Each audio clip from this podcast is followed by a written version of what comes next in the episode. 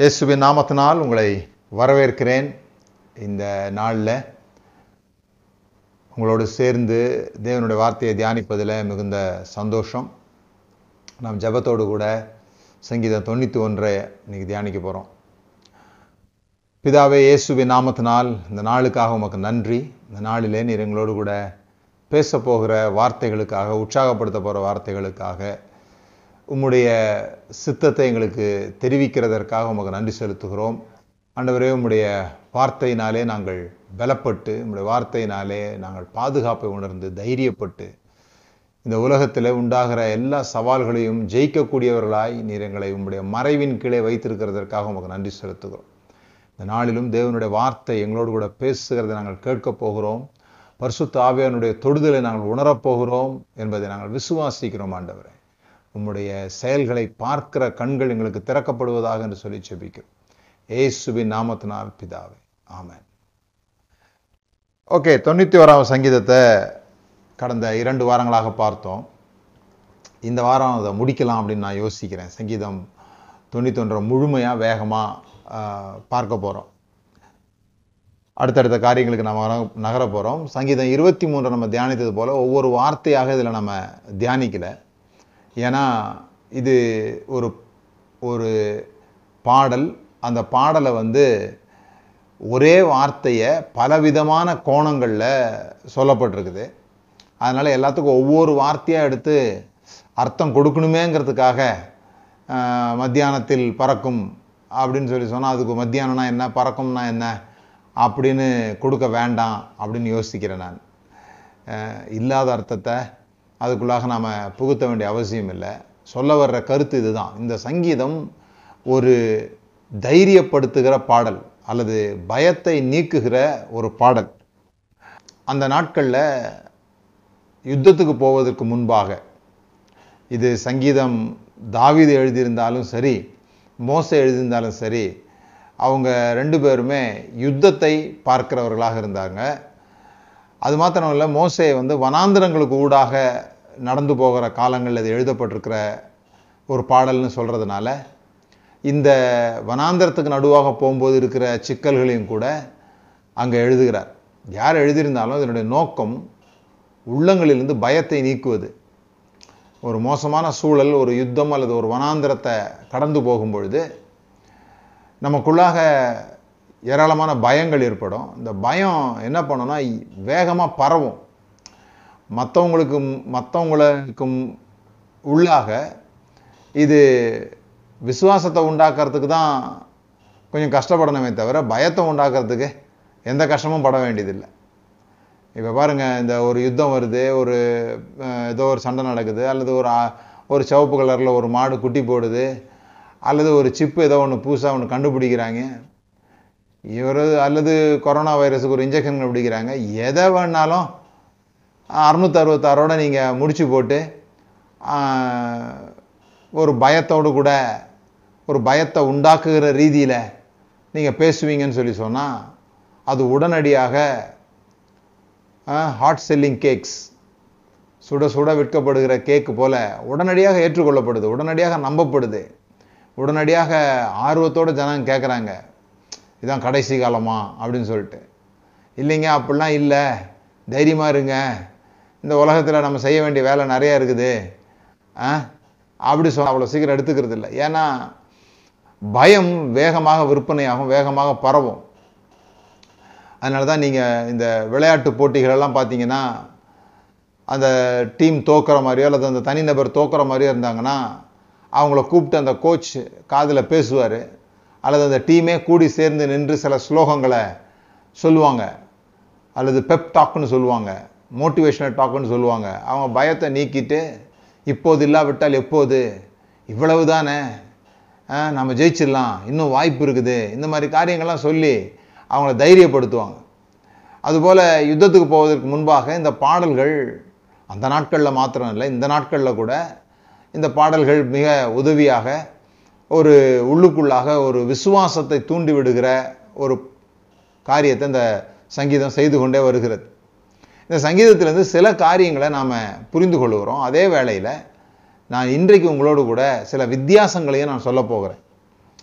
இன்றைக்கி இந்த சங்கீதத்தை எப்படி பாடணும் அப்படின்னு சில விஷயங்களை நான் உங்களுக்கு சொல்ல போகிறேன். அப்போது கடந்த வாரங்களில் இந்த சிறகுனா என்ன,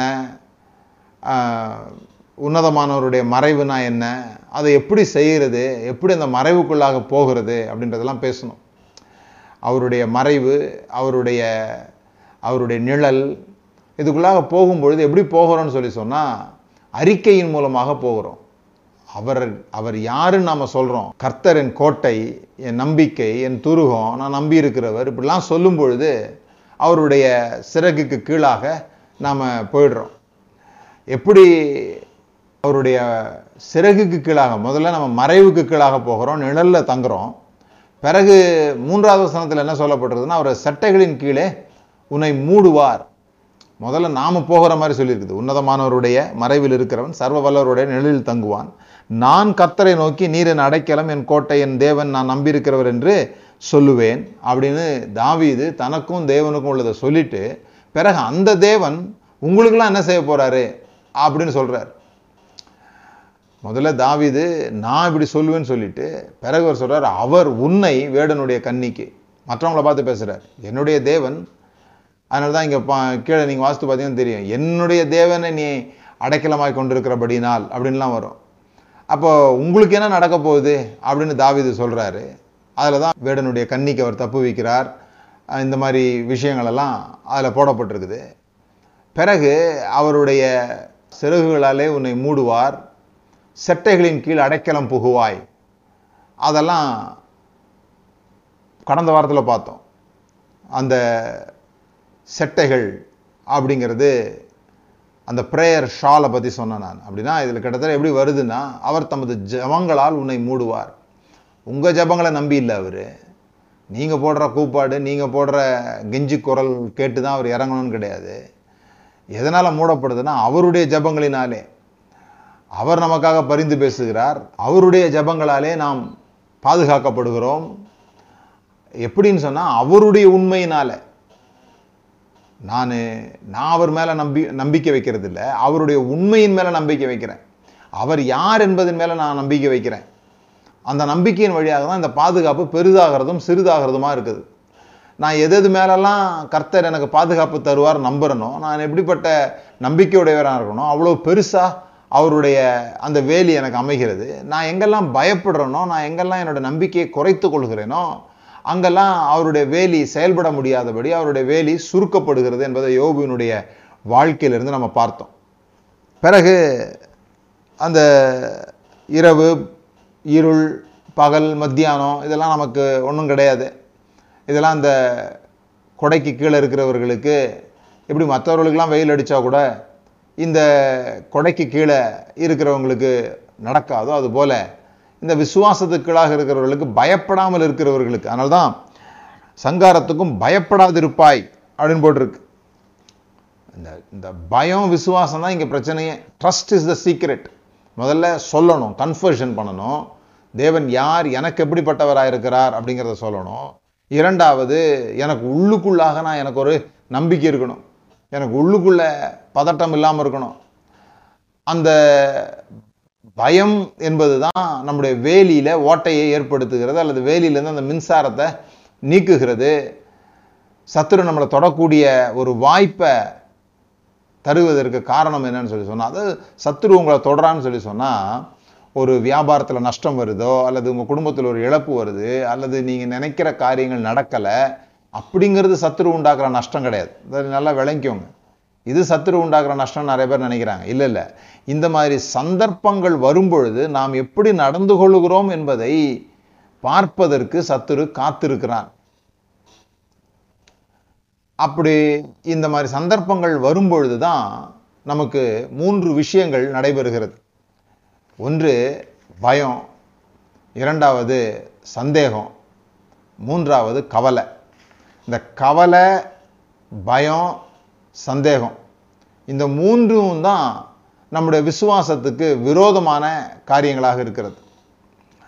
அதனால தான் இயேசு அவருடைய பிரசங்கங்களையும் சரி, அவர் பேதுருவோடு கூட மற்றவரோடு பேசும்போதும் அற்ப விசுவாசிகள்னு சொல்லுகிற இடங்கள்லாம் நீங்கள் பார்த்தீங்கன்னா, அற்ப விசுவாசியே ஏன் கவலைப்படுகிறாய். அற்ப விசுவாசிகளே, ஏன் கவலைப்படுகிறீர்கள் அப்படின்னு கேட்பார். பிறகு அற்ப விசுவாசியே, ஏன் பயப்பட்டாய் அப்படின்னு கேட்பார். பிறகு அற்ப விசுவாசியை, ஏன் சந்தேகப்பட்டாய் அப்படின்னு கேட்பார். இந்த அற்ப விசுவாசம் அப்படிங்கிறது வளர்க்கப்படாத விசுவாசம். விசுவாசம் இல்லாதவங்க கிடையாது, அவங்க விசுவாசத்தினால தானே இயேசுவை ஏற்றுக்கொண்டு அவரை ஆண்டவராக ஏற்றுக்கொண்டு இருக்கிறாங்க. ஆனால் அந்த விசுவாசத்தை வளர்க்காதவர்கள், அந்த அதுதான் அற்ப விசுவாசம். ஓஇ லிட்டில் ஆஃப் ஃபெய்த்னு போட்டிருக்கும். லிட்டில் ஆஃப் ஃபெய்த்னா அன்டெவலப்டு ஃபெய்த். இந்த விசுவாசத்தை வளர்ப்பதற்கு எதெல்லாம் தடையாக இருக்குதுன்னா, இந்த பயம், சந்தேகம், கவலை, இதெல்லாம் விசுவாசத்தை வளர்ப்பதற்கு தடையாக இருக்கிற விஷயங்கள். கவலையும் விசுவாசமும் ஒன்றா பயணம் செய்ய முடியாது, பயமும் விசுவாசமும் ஒன்றா பயணம் செய்ய முடியாது, சந்தேகமும் விசுவாசமும் ஒன்றா பயணம் செய்ய முடியாது. அப்போது தேவன் முதலாவது நம்மகிட்டேருந்து என்ன நீக்க விரும்புகிறான்னு சொன்னால், இந்த பயத்தை நீக்க விரும்புகிறார். இது ஆதியில் இந்த பாவம்லாம் வர்றதுக்கு முன்னாலேயே கனியை சாப்பிட்ட உடனே ஆதாமுக்கு ஏற்பட்ட விஷயம் என்னென்னா பயம், அவனுடைய உணர்ச்சிகளில் ஏற்பட்ட மாற்றம், அந்த உணர்ச்சிகளில் எமோஷனலில் ஏற்பட்ட ப்ராப்ளம் தான் பிறகு ஃபிசிக்கலாக மேனிஃபெஸ்ட் ஆகுது.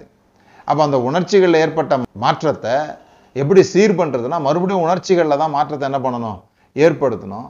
அதனால தான் வேதாகமத்தில் அடிக்கடி நம்முடைய உணர்வுகளை பற்றி பேசியிருக்குது. அதில் முக்கியமாக இந்த பயம், பவுல் சொல்லும்போது தேவன் நமக்கு பயமுள்ள ஆவியை கொடாமல் பலமும் அன்பும் தெளிந்த புத்தியும் உள்ள ஆவியையே கொடுத்துருக்கிறார் அப்படின்னு சொல்கிறார். ஏன்னா தேவன்கிட்டருந்து வர்ற எதுவுமே பயமாக இருக்கிறதே இல்லை. தேவன்கிட்டருந்து எது வந்தாலும் அது பயம் பொறுத்ததாக இருந்தால் அது தேவன்கிட்டருந்து வரலான்னு புரிஞ்சுக்கலாம். நமக்கு தேவன்கிட்டருந்து வர்றதை எப்படி கண்டுபிடிக்கிறது, அது பலமும் அன்பும் தெளிந்த புத்தியுமா இருக்குது, அதுதான் தேவன்கிட்டருந்து வர்றது. அதனால தான் நம்ம சொல்கிறது, எல்லா பிரசங்கங்களும் அந்த பைபிள் எடுத்து பேசிட்டாலோ அல்லது ஒரு மேடையிலேருந்து மைக்கு பிடிச்சி பேசிட்டாலோ எல்லா பிரசங்கங்களும் எல்லா வார்த்தைகளும் தேவனிடத்துல தான் வந்ததுன்னு சொல்ல முடியாது, சொல்ல வேண்டியது இல்லை.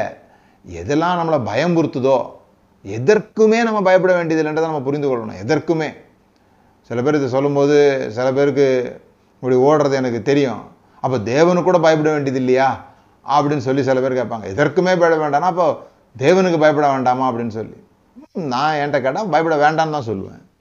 ஏன்னா நீங்கள் பயம்னு புரிஞ்சுக்கிட்டுறதுக்கு இருக்கும் தேவனுக்கு பயப்படுறதுன்னு வேதத்தில் சொல்லுறதுக்கும் நிறைய வித்தியாசம் இருக்குது. கர்த்தருக்கு பயப்படுதலே ஞானத்தின் ஆரம்பம் அப்படின்னு சொன்னால் அப்படியே கைகால் நடுங்கி ஒரு போலீஸ் அதிகாரிக்கு, ஒரு குற்றவாளி நடுங்கி இருக்கிறது போலவோ, ஒரு நீதிபதி முன்னால் தீர்ப்பு அன்னைக்கு நிற்கிற ஒரு கூண்டில் நிற்கிற ஒரு நபரை போலவோ அந்த பயங்கள் தான் தேவையில்லைன்னு சொல்கிறோம். அந்த பயத்தை பற்றி அங்கே போடவே இல்லை. கர்த்தர் பிரம்மாண்டமானவர், கர்த்தருடைய விரல் அப்படி அவன் தலையில் வச்சா நீ நசுங்கி பொசுங்கி போயிடுவ அப்படிங்கிற ஒரு பயம் இருக்கு இல்லையா, அந்த பயம் ஞானத்தை எந்த ஞானத்தையும் கொண்டு வராது. ஞானம் இல்லாதவங்க தான் அப்படி யோசிப்பாங்க. இப்போ கர்த்தருக்கு பயப்படுதல்னால் என்ன, கர்த்தருக்கு மரியாதை கொடுக்கறது, கர்த்தரை ரெஸ்பெக்ட் பண்ணுறது, அவருடைய ஞானம், அவருடைய அறிவு, இவைகளெல்லாம் மரியாதை கொடுக்கும்போது நாம் அவரை கவனிப்போம். அவர் சொல்கிறது நாம் கவனித்தா நமக்கு ஞானம் உண்டாகும். அந்த ரீதியில் தான் சொல்லப்படுறதே தவிர இந்த தேவனுடைய பயம் என்று சொல்லி தேவனுக்கு பயப்படுதல் அப்படின்னு சொல்லும்போதே அந்த குரல்லே ஒரு நடுவு தேவனுக்கு பயப்படுதல் அப்படின்லாம் சொல்லி அந்த ஒரு பயத்தெல்லாம் ஏற்படுத்தி வச்சுருக்கிறாங்கல்ல, அந்த பயம்லாம் அவசியம் இல்லாததுன்னு சொல்கிறோம். ஏன்னா பூரண அன்பு பயத்தை புறம்பே தள்ளுகிறது. எங்கே பயம் இருக்குதோ அங்கே அன்பு இருக்க முடியாது, எங்கே அன்பு இருக்குதோ அங்கே பயம் இருக்க முடியாது. அப்போ நீங்கள் ஏன் தேவனிடத்தில் ஜனங்கள் நெருங்கி போகலை, ஏன் தேவனை கொண்டாட முடியல, ஏன் ஜபம்லாம் அப்படியே உட்கார்ந்தோம்னா மணிக்கணக்காக உட்கார முடியல அப்படின்னு சொன்னால் அது பயத்தை மோட்டிவேஷனாக பண்ணி ஏதோ ஜபம் பண்ணலன்னா அவர் அடிச்சு போடுவார், டெய்லி அட்டண்டன்ஸ் போடுவார்ன்ற மாதிரி ஒரு பயத்தின் அடிப்படையில் வேலை செய்ய வச்சதுனால ஜபம்லாம் பாருங்கள் அப்படியே ஆனந்த அனுபவம். அதுதான் இப்போ நம்ம ஜபம்னு சொல்கிறது இப்படி கத்தி கத்தி ஜபம் பண்ணுறதுனால சீக்கிரம் டயர்டாகிடுறோம். அதை சில சமயங்களில் தவம்னு யோசித்து பாருங்களேன். ஒரு உள்ளான பயணம், உங்கள் உள்ளுக்குள்ளாக போகிற ஒரு பயணம் அப்படின்னு சொல்லி உங்கள் உணர்ச்சிகளில் அதை கொண்டு வந்தீங்கன்னு சொன்னால் அது கண்ணை மூடினவங்களுக்கு கண்ணை திறக்கிறதுக்கான இஷ்டமே வராமல் போயிடும். அப்படியே உட்காந்துடுறாங்க. அது ஆனந்தமாக இல்லைன்னு சொன்னால் அந்த ஒரு காரியத்தை அனுபவித்து நம்மளால் என்ன பண்ண முடியாது, செய்ய முடியாது. பயத்தோடு கூட நீங்கள் எதுவுமே ரொம்ப நேரத்துக்கு செய்ய முடியாது. பயத்தோடு கூட எது செய்கிறதும் உங்கள் உள்ளத்துலேருந்து வர்றதில்லை, அது தண்டனையிலேருந்து தப்பி வைக்கிறதுக்காக வர்றதுனால, அது உள்ளேருந்து வராததுனால, அது ஏதோ கடமைக்காக எவ்வளோ சீக்கிரம் அதை செஞ்சு முடிக்க முடியுமோ அவ்வளோ சீக்கிரம் செஞ்சு முடித்து இப்படி தான் நம்ம செஞ்சிகிட்ருப்போம். அப்போ நீங்கள் புரிந்து கொள்ள வேண்டியது, தேவனிடத்துலேருந்து ஒன்று வருதுன்னா அதில் பயம் இருக்காது. அது தேவனுடைய வார்த்தையோ செயலோ அற்புதமோ பிரசங்கமோ ஏதோ ஒன்று தேவன்கிட்டருந்து வருதா, அதில் பயம் இல்லை. பயப்படாதிருப்பாய். தேவனிடத்துலேருந்து வருகிறதெல்லாம் அன்பு, தெளிந்த புத்தி, பலம். இதுதான் தேவன்கிட்டருந்து வர்றது. அதனால தான் எபிரேயர் 4:16 இப்படி சொல்லியிருக்குது, தைரியத்தோடே கிருபாசன தண்டையில் சேரக்கடவும். பயத்தோடே இல்லை. தேவனிடத்தில் சேரும்போது எப்படி சேரணுமா, தைரியத்தோடு சேரணும் அப்படின்னு போட்டிருக்குது.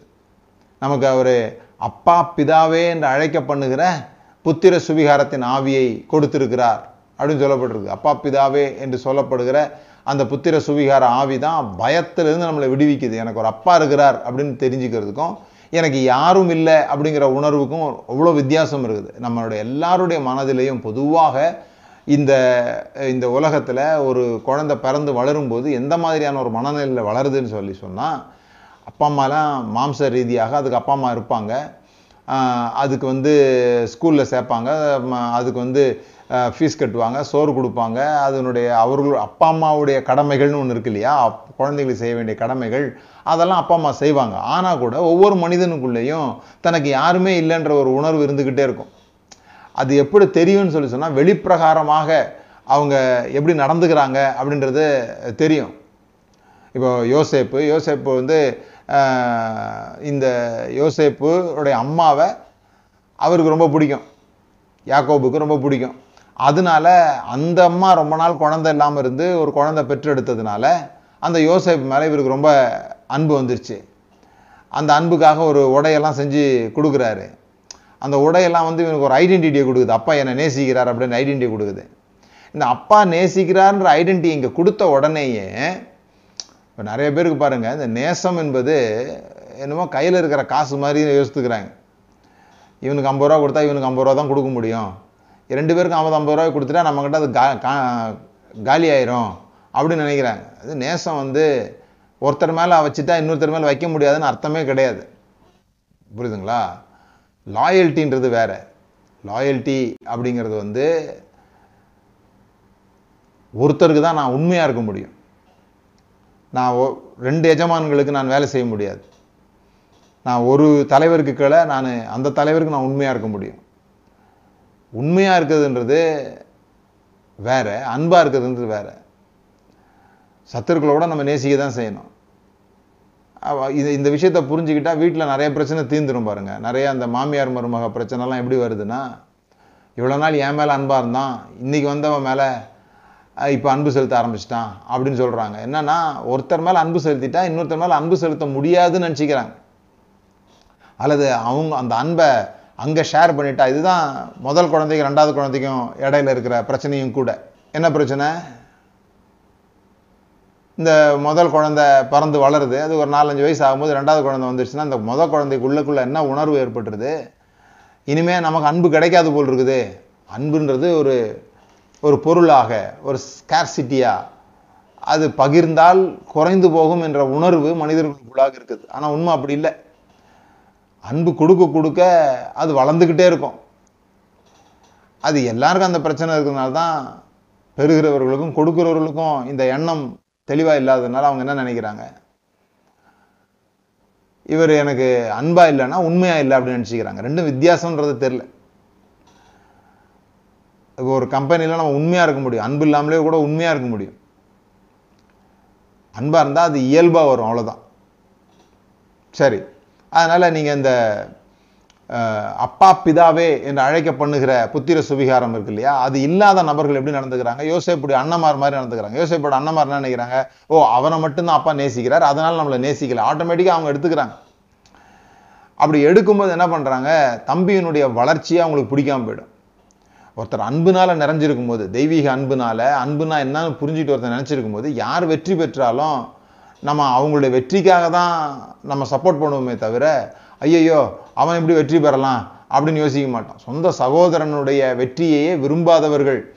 சொந்த சகோதரன் சொல்கிறான், ஒரு நாள் நான் பிரைம் மினிஸ்டர் ஆகிடுவேன், ஒரு நாள் நான் உயரத்துக்கு போவேன்னு சொல்லும்போது எங்கே நாம் குனிய வேண்டியது வந்துருமோ அப்படின்னு சொல்லி என்ன சொல்கிறாங்க, இவனை எப்படி இந்த சொப்பனை எப்படி நிறைவேறுதுன்னு பார்க்கலாம் அப்படின்னு அவனை கொல்லவே செய்கிறாங்க.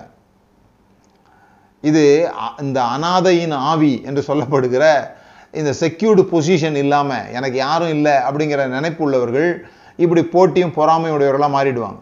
அது மாத்திரம் இல்லை, அவங்க எப்பொழுதுமே ஒரு இன்செக்யூரிட்டி, ஒரு ஒரு பாதுகாப்பின்மை உணர்வுலேயே இருப்பாங்க. அப்படி ஆகிடுமோ, இப்படி ஆகிடுமோ, இதாகிடுமோ, அதாகிடுமோ, ஒரு பாதுகாப்பு உணர்வு இல்லாமலே இருப்பாங்க.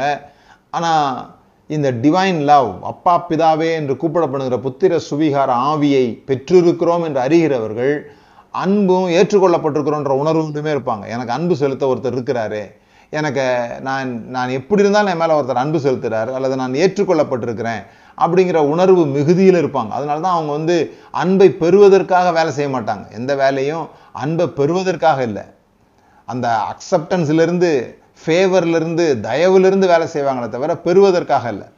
ஆனால் இந்த பயத்தில் இருக்கிறவங்க அன்பை பெறுவதற்காகவே வேலை செய்வாங்க, ஒரு ஒரு ஒரு வேலைக்கார மனோநிலையில் இருக்கிறதுனால.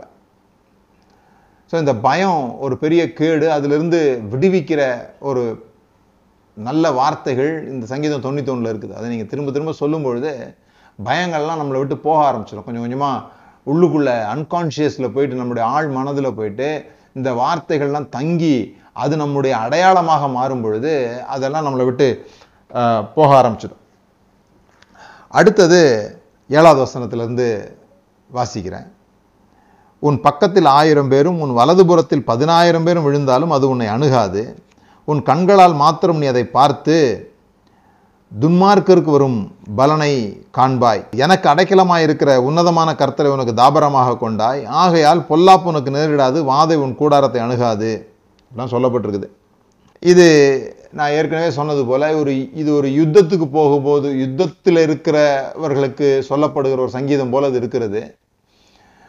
அப்படி இருக்கும்போது நீங்கள் இதில் பார்த்தீங்கன்னா இந்த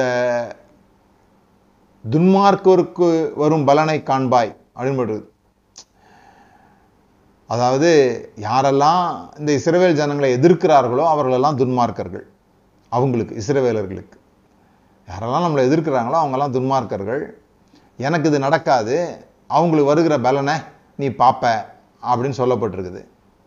இதில் நீங்கள் பார்த்தீங்கன்னா உன் பக்கத்தில் 1000 பேரும் உன் வலதுபுறத்தில் 10000 பேரும் விழுந்தாலும்ன்றதெல்லாம் யுத்தத்தில் நடக்கிற ஒரு விஷயமாக தான் சொல்லப்பட்டிருக்கு. ஈவன் அதுக்கு கீழே உள்ள வசனத்தில் ஆகையால் பொல்லாப்பு உனக்கு நேரிடாது, வாதை உன் கூடாரத்தை அணுகாது.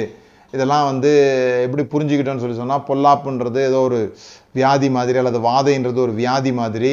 இப்போ இந்த கொரோனா வைரஸ் வருது, இது ஒரு பிளேக், ஒரு வாதை. அந்த வாதை வந்து பக்கத்து வீட்டு வரைக்கும் வரும், நமக்கு வராது அப்படின்னு நினைக்கிறோம். சில சமயம் அது நம்ம வீட்டுக்குள்ளேயும் என்ன பண்ணிடுது வந்துடுது. அப்போ தான் நமக்கு ஐயோ நமக்கு பாதுகாப்பு இல்லையோ அப்படின்லாம் பதட்டமாகிடுறோம்.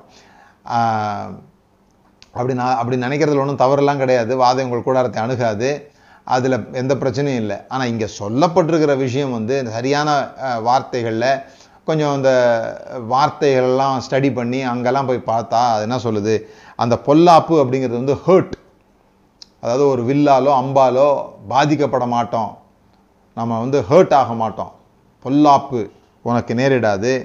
அப்படி பாதிக்கப்பட்டால் வாதை உன் கூடாரத்தை அணுகாது. அந்த வாதைன்றது இன்ஃபெக்ஷன்னு போட்டிருக்கு. இந்த வில்லு அம்புலெல்லாம் விஷம் தடவி அந்த மாதிரிலாம் அனுப்புவாங்க இல்லையா, அப்படி அனுப்பும்போது அது படும், பட்டாலும் கூட உங்களுக்கு அது இன்ஃபெக்ட் ஆகாது. நீ வீட்டுக்கு போகிறதுக்கு முன்னாலே அது உனக்கு சுகமாயிடும். அது வீட்டில் போய் அந்த பாதிக்கப்பட்ட இராணுவ வீரர்கள் தங்களை ட்ரீட் பண்ணுற மாதிரி நீங்கள் ட்ரீட் பண்ணிக்க வேண்டியது இல்லை அப்படிங்கிற ரீதியில் அது போடப்பட்டிருக்குது. ஆனால் என்னுடைய ஃபோக்கஸ் அதில் இல்லை. இப்போ இந்த புதிய ஏற்பாட்டுக்கும் பழைய ஏற்பாட்டுக்கும் உள்ள ஒரு வித்தியாசத்தை இந்த இடத்துல நான் உங்களுக்கு காட்ட விரும்புகிறேன். நான் அடிக்கடி சொல்லுகிறது போல் நமக்கு வருடந்தோறும் பொங்கல் ஹாலிடேஸில் ஒரு கேம்ப் நடத்துகிறோம், ரீதிங்கர்ஸ் கேம்ப். இந்த வேதத்தை எப்படி வாசிக்கிறது அப்படிங்கிற ஒரு மெத்தடை சொல்கிறோம். அதில் நிறைய குழப்பங்களை நீக்குகிறோம். அதில் முக்கியமாக நீங்கள் பார்த்தீங்கன்னா இந்த பழைய ஏற்பாட்டுக்கும் புதிய ஏற்பாட்டுக்கும் பெரிய ஒரு கான்ட்ரடிக்ஷன் எங்கே வருது. பழைய ஏற்பாட்டில் ஒரே யுத்தம், அடி, வெட்டு, கொலை அப்படி இருக்குது. புதிய ஏற்பாடில் அப்படி ஒன்றும் காணோம். புதிய ஏற்பாடில் நடந்த மிகப்பெரிய வன்முறை இயேசுவை சிலுவையில் அடித்தது தான். இயேசு எங்கேயும் யாரையும் அடித்த மாதிரி இல்லை, அல்லது தேவன் யாரையும் எங்கேயும் தண்டித்த மாதிரி இல்லை. அப்படி நீங்கள் எடுக்கணும்னு சொன்னால் அப்போஸ்தலர் நடபடிகளிலேருந்து சில காரியங்களை எடுத்து, ஆமாம் கர்த்தர் தான் ஏரோதை அடித்தார், கர்த்தர் தான் அனனியா சப்பைராவை கொன்னார் அப்படின்னு சொல்கிறதுக்கான ஒரு வாய்ப்பு இருக்குது. ஆனால் பேசிக்காக நியூ டெஸ்ட்மெண்ட்டில் ஓல்ட் டெஸ்ட்மெண்ட்டை விட வன்முறைகள் குறைவாக இருக்குதுன்னு வச்சுக்கோங்களேன். ஆனால் உணர்வு எப்படி இருக்குதுன்னா, நம்ம இந்த புது உடன்படிக்கையை பேசுகிறோம், புதிய ஏற்பாட்டிலேருந்து பேசுகிறோம் அப்படி சொல்கிறவங்க கூட சில சமயங்களில் இந்த ஜபங்கள் அல்லது ஆட்டிடியூடெல்லாம் எப்படி இருக்கிறாங்கன்னா, we versus them, நாம் அவர்கள் அப்படின்னு தான் நம்ம பேசுகிறோம். இன்னுமே எப்படி பேசுகிறோம், நம்மளை போல விசுவாசிக்காதவர்கள், நாம் நம்புகிறத நம்பாதவர்கள்லாம் துன்மார்க்கர்கள்னு சொல்கிறோம். துன்மார்க்கருக்கு வரும் அழிவை காண்பாய், அல்லது சொல்லப்போனால் எனக்கு விரோதமாக நீங்கள் எனக்கு விரோதமாக நீங்கள் ஏதாவது பண்ணிட்டீங்கன்னா, நான் யார் தெரியுமா, நான் தேவனுடைய உன்னதமானுடைய மறைவின்களை இருக்கிறேன், எனக்கு கீழே நீங்கள் ஏதாவது பண்ணிட்டீங்கன்னு சொன்னால் அவ்வளவு தான், நீங்கள் நல்லா இருக்க முடியாது, அல்லது இந்த சாபம் சந்ததே வந்துடும் அப்படின்னு சொல்லி ஒரு குரூப் இன்னொரு குரூப் பார்த்து சொல்கிறது, அல்லது ஒரு ஆள் தன்னைத்தானே பரிசுத்தவானாக புனிதனாக கடவுளுக்கு நெருக்கமாக இருக்கிறதாக நம்புகிற ஒரு ஆள் என்ன சொல்கிறாருன்னா, எனக்கு விரோதமாக யாராவது ஏதாவது பண்ணாங்கன்னா கடவுள் அவங்கள வந்து தண்டிச்சிருவார், அதாவது கடவுளுக்கு இவங்கள ரொம்ப பிடிக்கும், அவங்கள ஏதோ கம்மியாக பிடிக்கும் அப்படிங்கிற மாதிரி. இவருக்கு கடவுள் வந்து இவருக்கு பாதுகாப்பாக இருக்கிறாருன்றது ரொம்ப உண்மை, அதே நேரத்தில் அவங்களுக்கு பாதுகாப்பாக இல்லை அப்படின்ற மாதிரி சொல்கிறோம். நான் சொல்கிறது உங்களுக்கு விளங்கும்னு நினைக்கிறேன். எனக்கு நான் ரொம்ப ஜெபம் பண்ணுற ஒரு ஆள், நான் வந்து வேதத்தை ரொம்ப நேசிக்கிற ஒரு ஆள், நான் சர்ச்சுக்கு வந்து தவறாமல் போகிற ஒரு நபர், சர்ச்சுக்கு தவறாமல் போகிற ஒரு நபர், அப்படிப்பட்ட ஒரு நபராக நான் இருக்கிற வேலையில் தசமபாகங்கள்லாம் ஒழுங்காக கொடுத்து, காணிக்கைகளை ஒழுங்காக கொடுத்து, கடவுளுக்காக ஊழியம் செய்கிற நான் டிராக்ட் ஊழியம் செய்து அநேகருக்காக ஜெபம் பண்ணி கொண்டு இப்படி ஒரு உச்ச நிலையில் நான் இருக்கும் பொழுது எனக்கு விரோதமாக யாராவது ஏதாவது சொன்னாங்கன்னா அந்த நபரை பார்த்து ஆண்டவர் என்ன பண்ணிடுவார், நீ என்னுடைய மகனுக்கு விரோதமாகவே பேசுகிறாயா அப்படின்னு சொல்லி கொன்றுவார் அப்படிங்கிற ஒரு நம்பிக்கை நிறைய பேர்கிட்ட இருக்குது.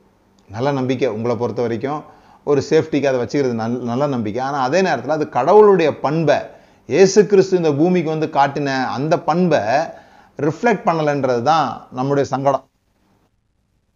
இயேசு கிறிஸ்துவை சிலுவையில் அடிக்கும்போது அவர் உன்னதமானுடைய சிறகின்களை இல்லையா, சர்வவல்லவருடைய நிழல்களை தங்கலையா அப்படின்னு ஒரு கேள்வி கேட்கும்போது என்ன சொல்கிறாங்க, அது தேவனுடைய சித்தம், அதுக்காக தான் இயேசு கிறிஸ்து வந்தாருன்னெலாம் சொல்கிறோம்.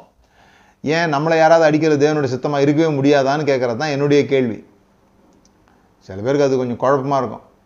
ஏன்னா நாம் கடவுளையே எதுக்காக வைத்திருக்கிறோன்னு சொல்லி சொன்னால், நமக்கு ஆபத்து வராமல் பாதுகாக்க, சோறு போட, இதுக்காக தான் கடவுளே நம்ம வைத்திருக்கிறோம். அதனால் இந்த மாதிரிலாம் சொல்லும்போது கொஞ்சம் கஷ்டமாகிடும் நமக்கு. கடவுள் ஏன் அப்படிங்கிறது நமக்கு இன்னும் அந்த அளவுக்கு வந்து செட்டில் ஆகலை. இப்போதைக்கு நமக்கு ஜெபம் பண்ணால் சோறு கொடுத்துடணும், ஜெபம் பண்ணால் நமக்கு பாதுகாப்பாக இருக்கணும், நம்ம பிள்ளைங்களுக்கு எதுவும் நடந்துடக்கூடாது, போக்குவரத்தில் பாதுகாப்பாக இருக்கணும், இப்படி நாம் இந்த உலகத்தில் உயிரோடு வாழ்வதற்காக நமக்கு ஒரு கடவுளை நம்ம வைத்திருக்கிறது போல் ஜபிக்கிறோம், யோசிக்கிறோம், பேசுகிறோம்.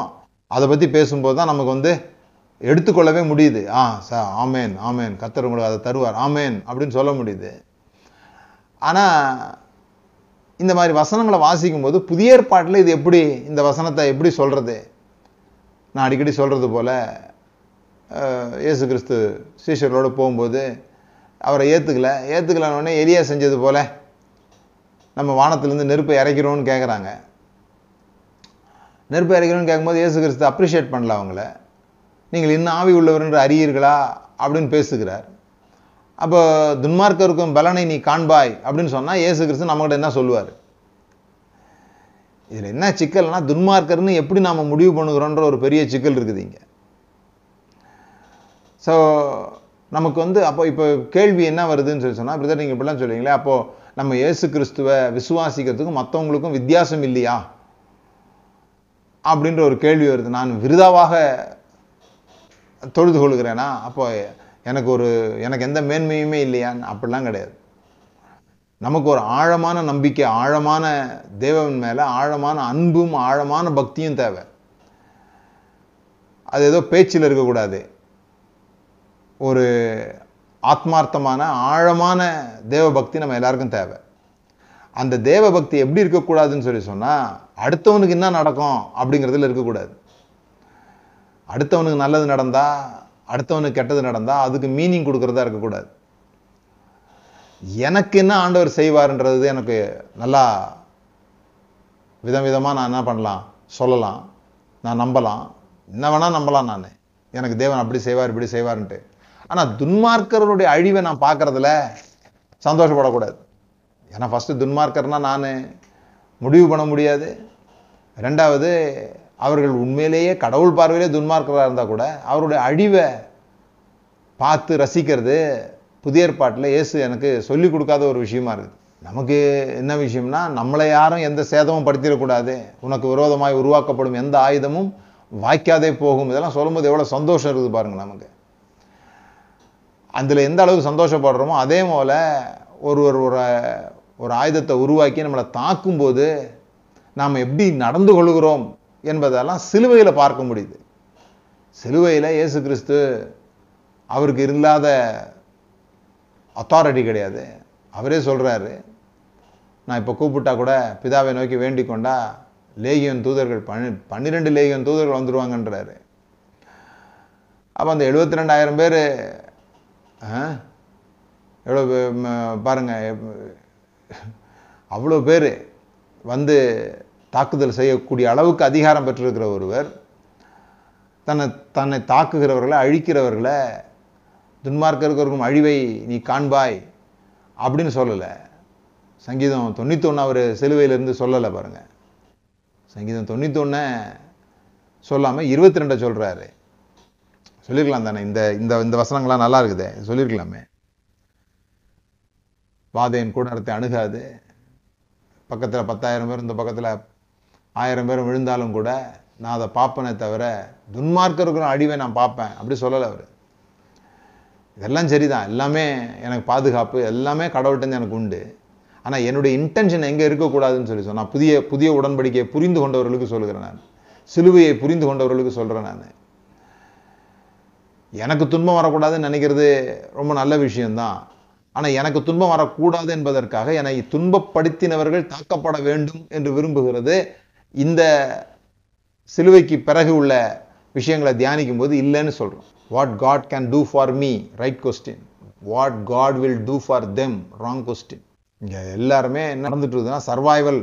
இந்த சங்கீதம் 91 ஒரு இஸ்ரவேலன் எப்படி புரிந்து கொள்கிறாருன்னு சொன்னால், கர்த்தர் தனக்கு, அவர் உன்னதமானுடைய சிறகின்களை போயிட்டதுனால கர்த்தர் தனக்கு அந்த பாதுகாப்பை கொடுப்பார்னு அவர் விசுவாசிக்கிறார், நம்புகிறார். சரியானது, அவர்களுக்கு அது சரியானது. ஏன்னா அப்போ ஒரு குழுவுக்கு, ஒரு இனத்திற்கு, ஒரு விசேஷமான ஒரு நபருக்கு, ஒரு குறிப்பிட்ட இடத்தில் தொழுது கொள்ளுகிறவர்களுக்கு அவர் தேவனாக இருக்கிறார். ஆனால் இப்போ எங்கும் பிதாவை தொழுது கொள்ளும் காலம் வந்துருச்சு அப்படிங்கிறதுக்கான விளக்கமும் நமக்கு புரிய மாட்டேங்குது.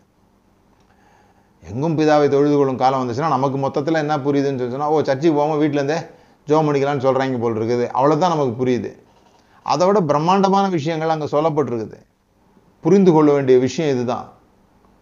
ஏன் இங்கே மற்றவர்கள் தாக்கப்படணும், ஏன் யுத்தத்தில் நாம் ஜெயிக்கணும், ஏன் நம்ம சர்வைவலுக்காக ஒரு போராட்டம் நடத்தணும்னு சொன்னால், நான் செத்து போயிட்டால் ஒன்றும் பண்ண முடியாது, ஆகவே நான் சாகாமல் இருக்கணும்னு சொன்னால் அடுத்தவனை நான் கொல்லணும்.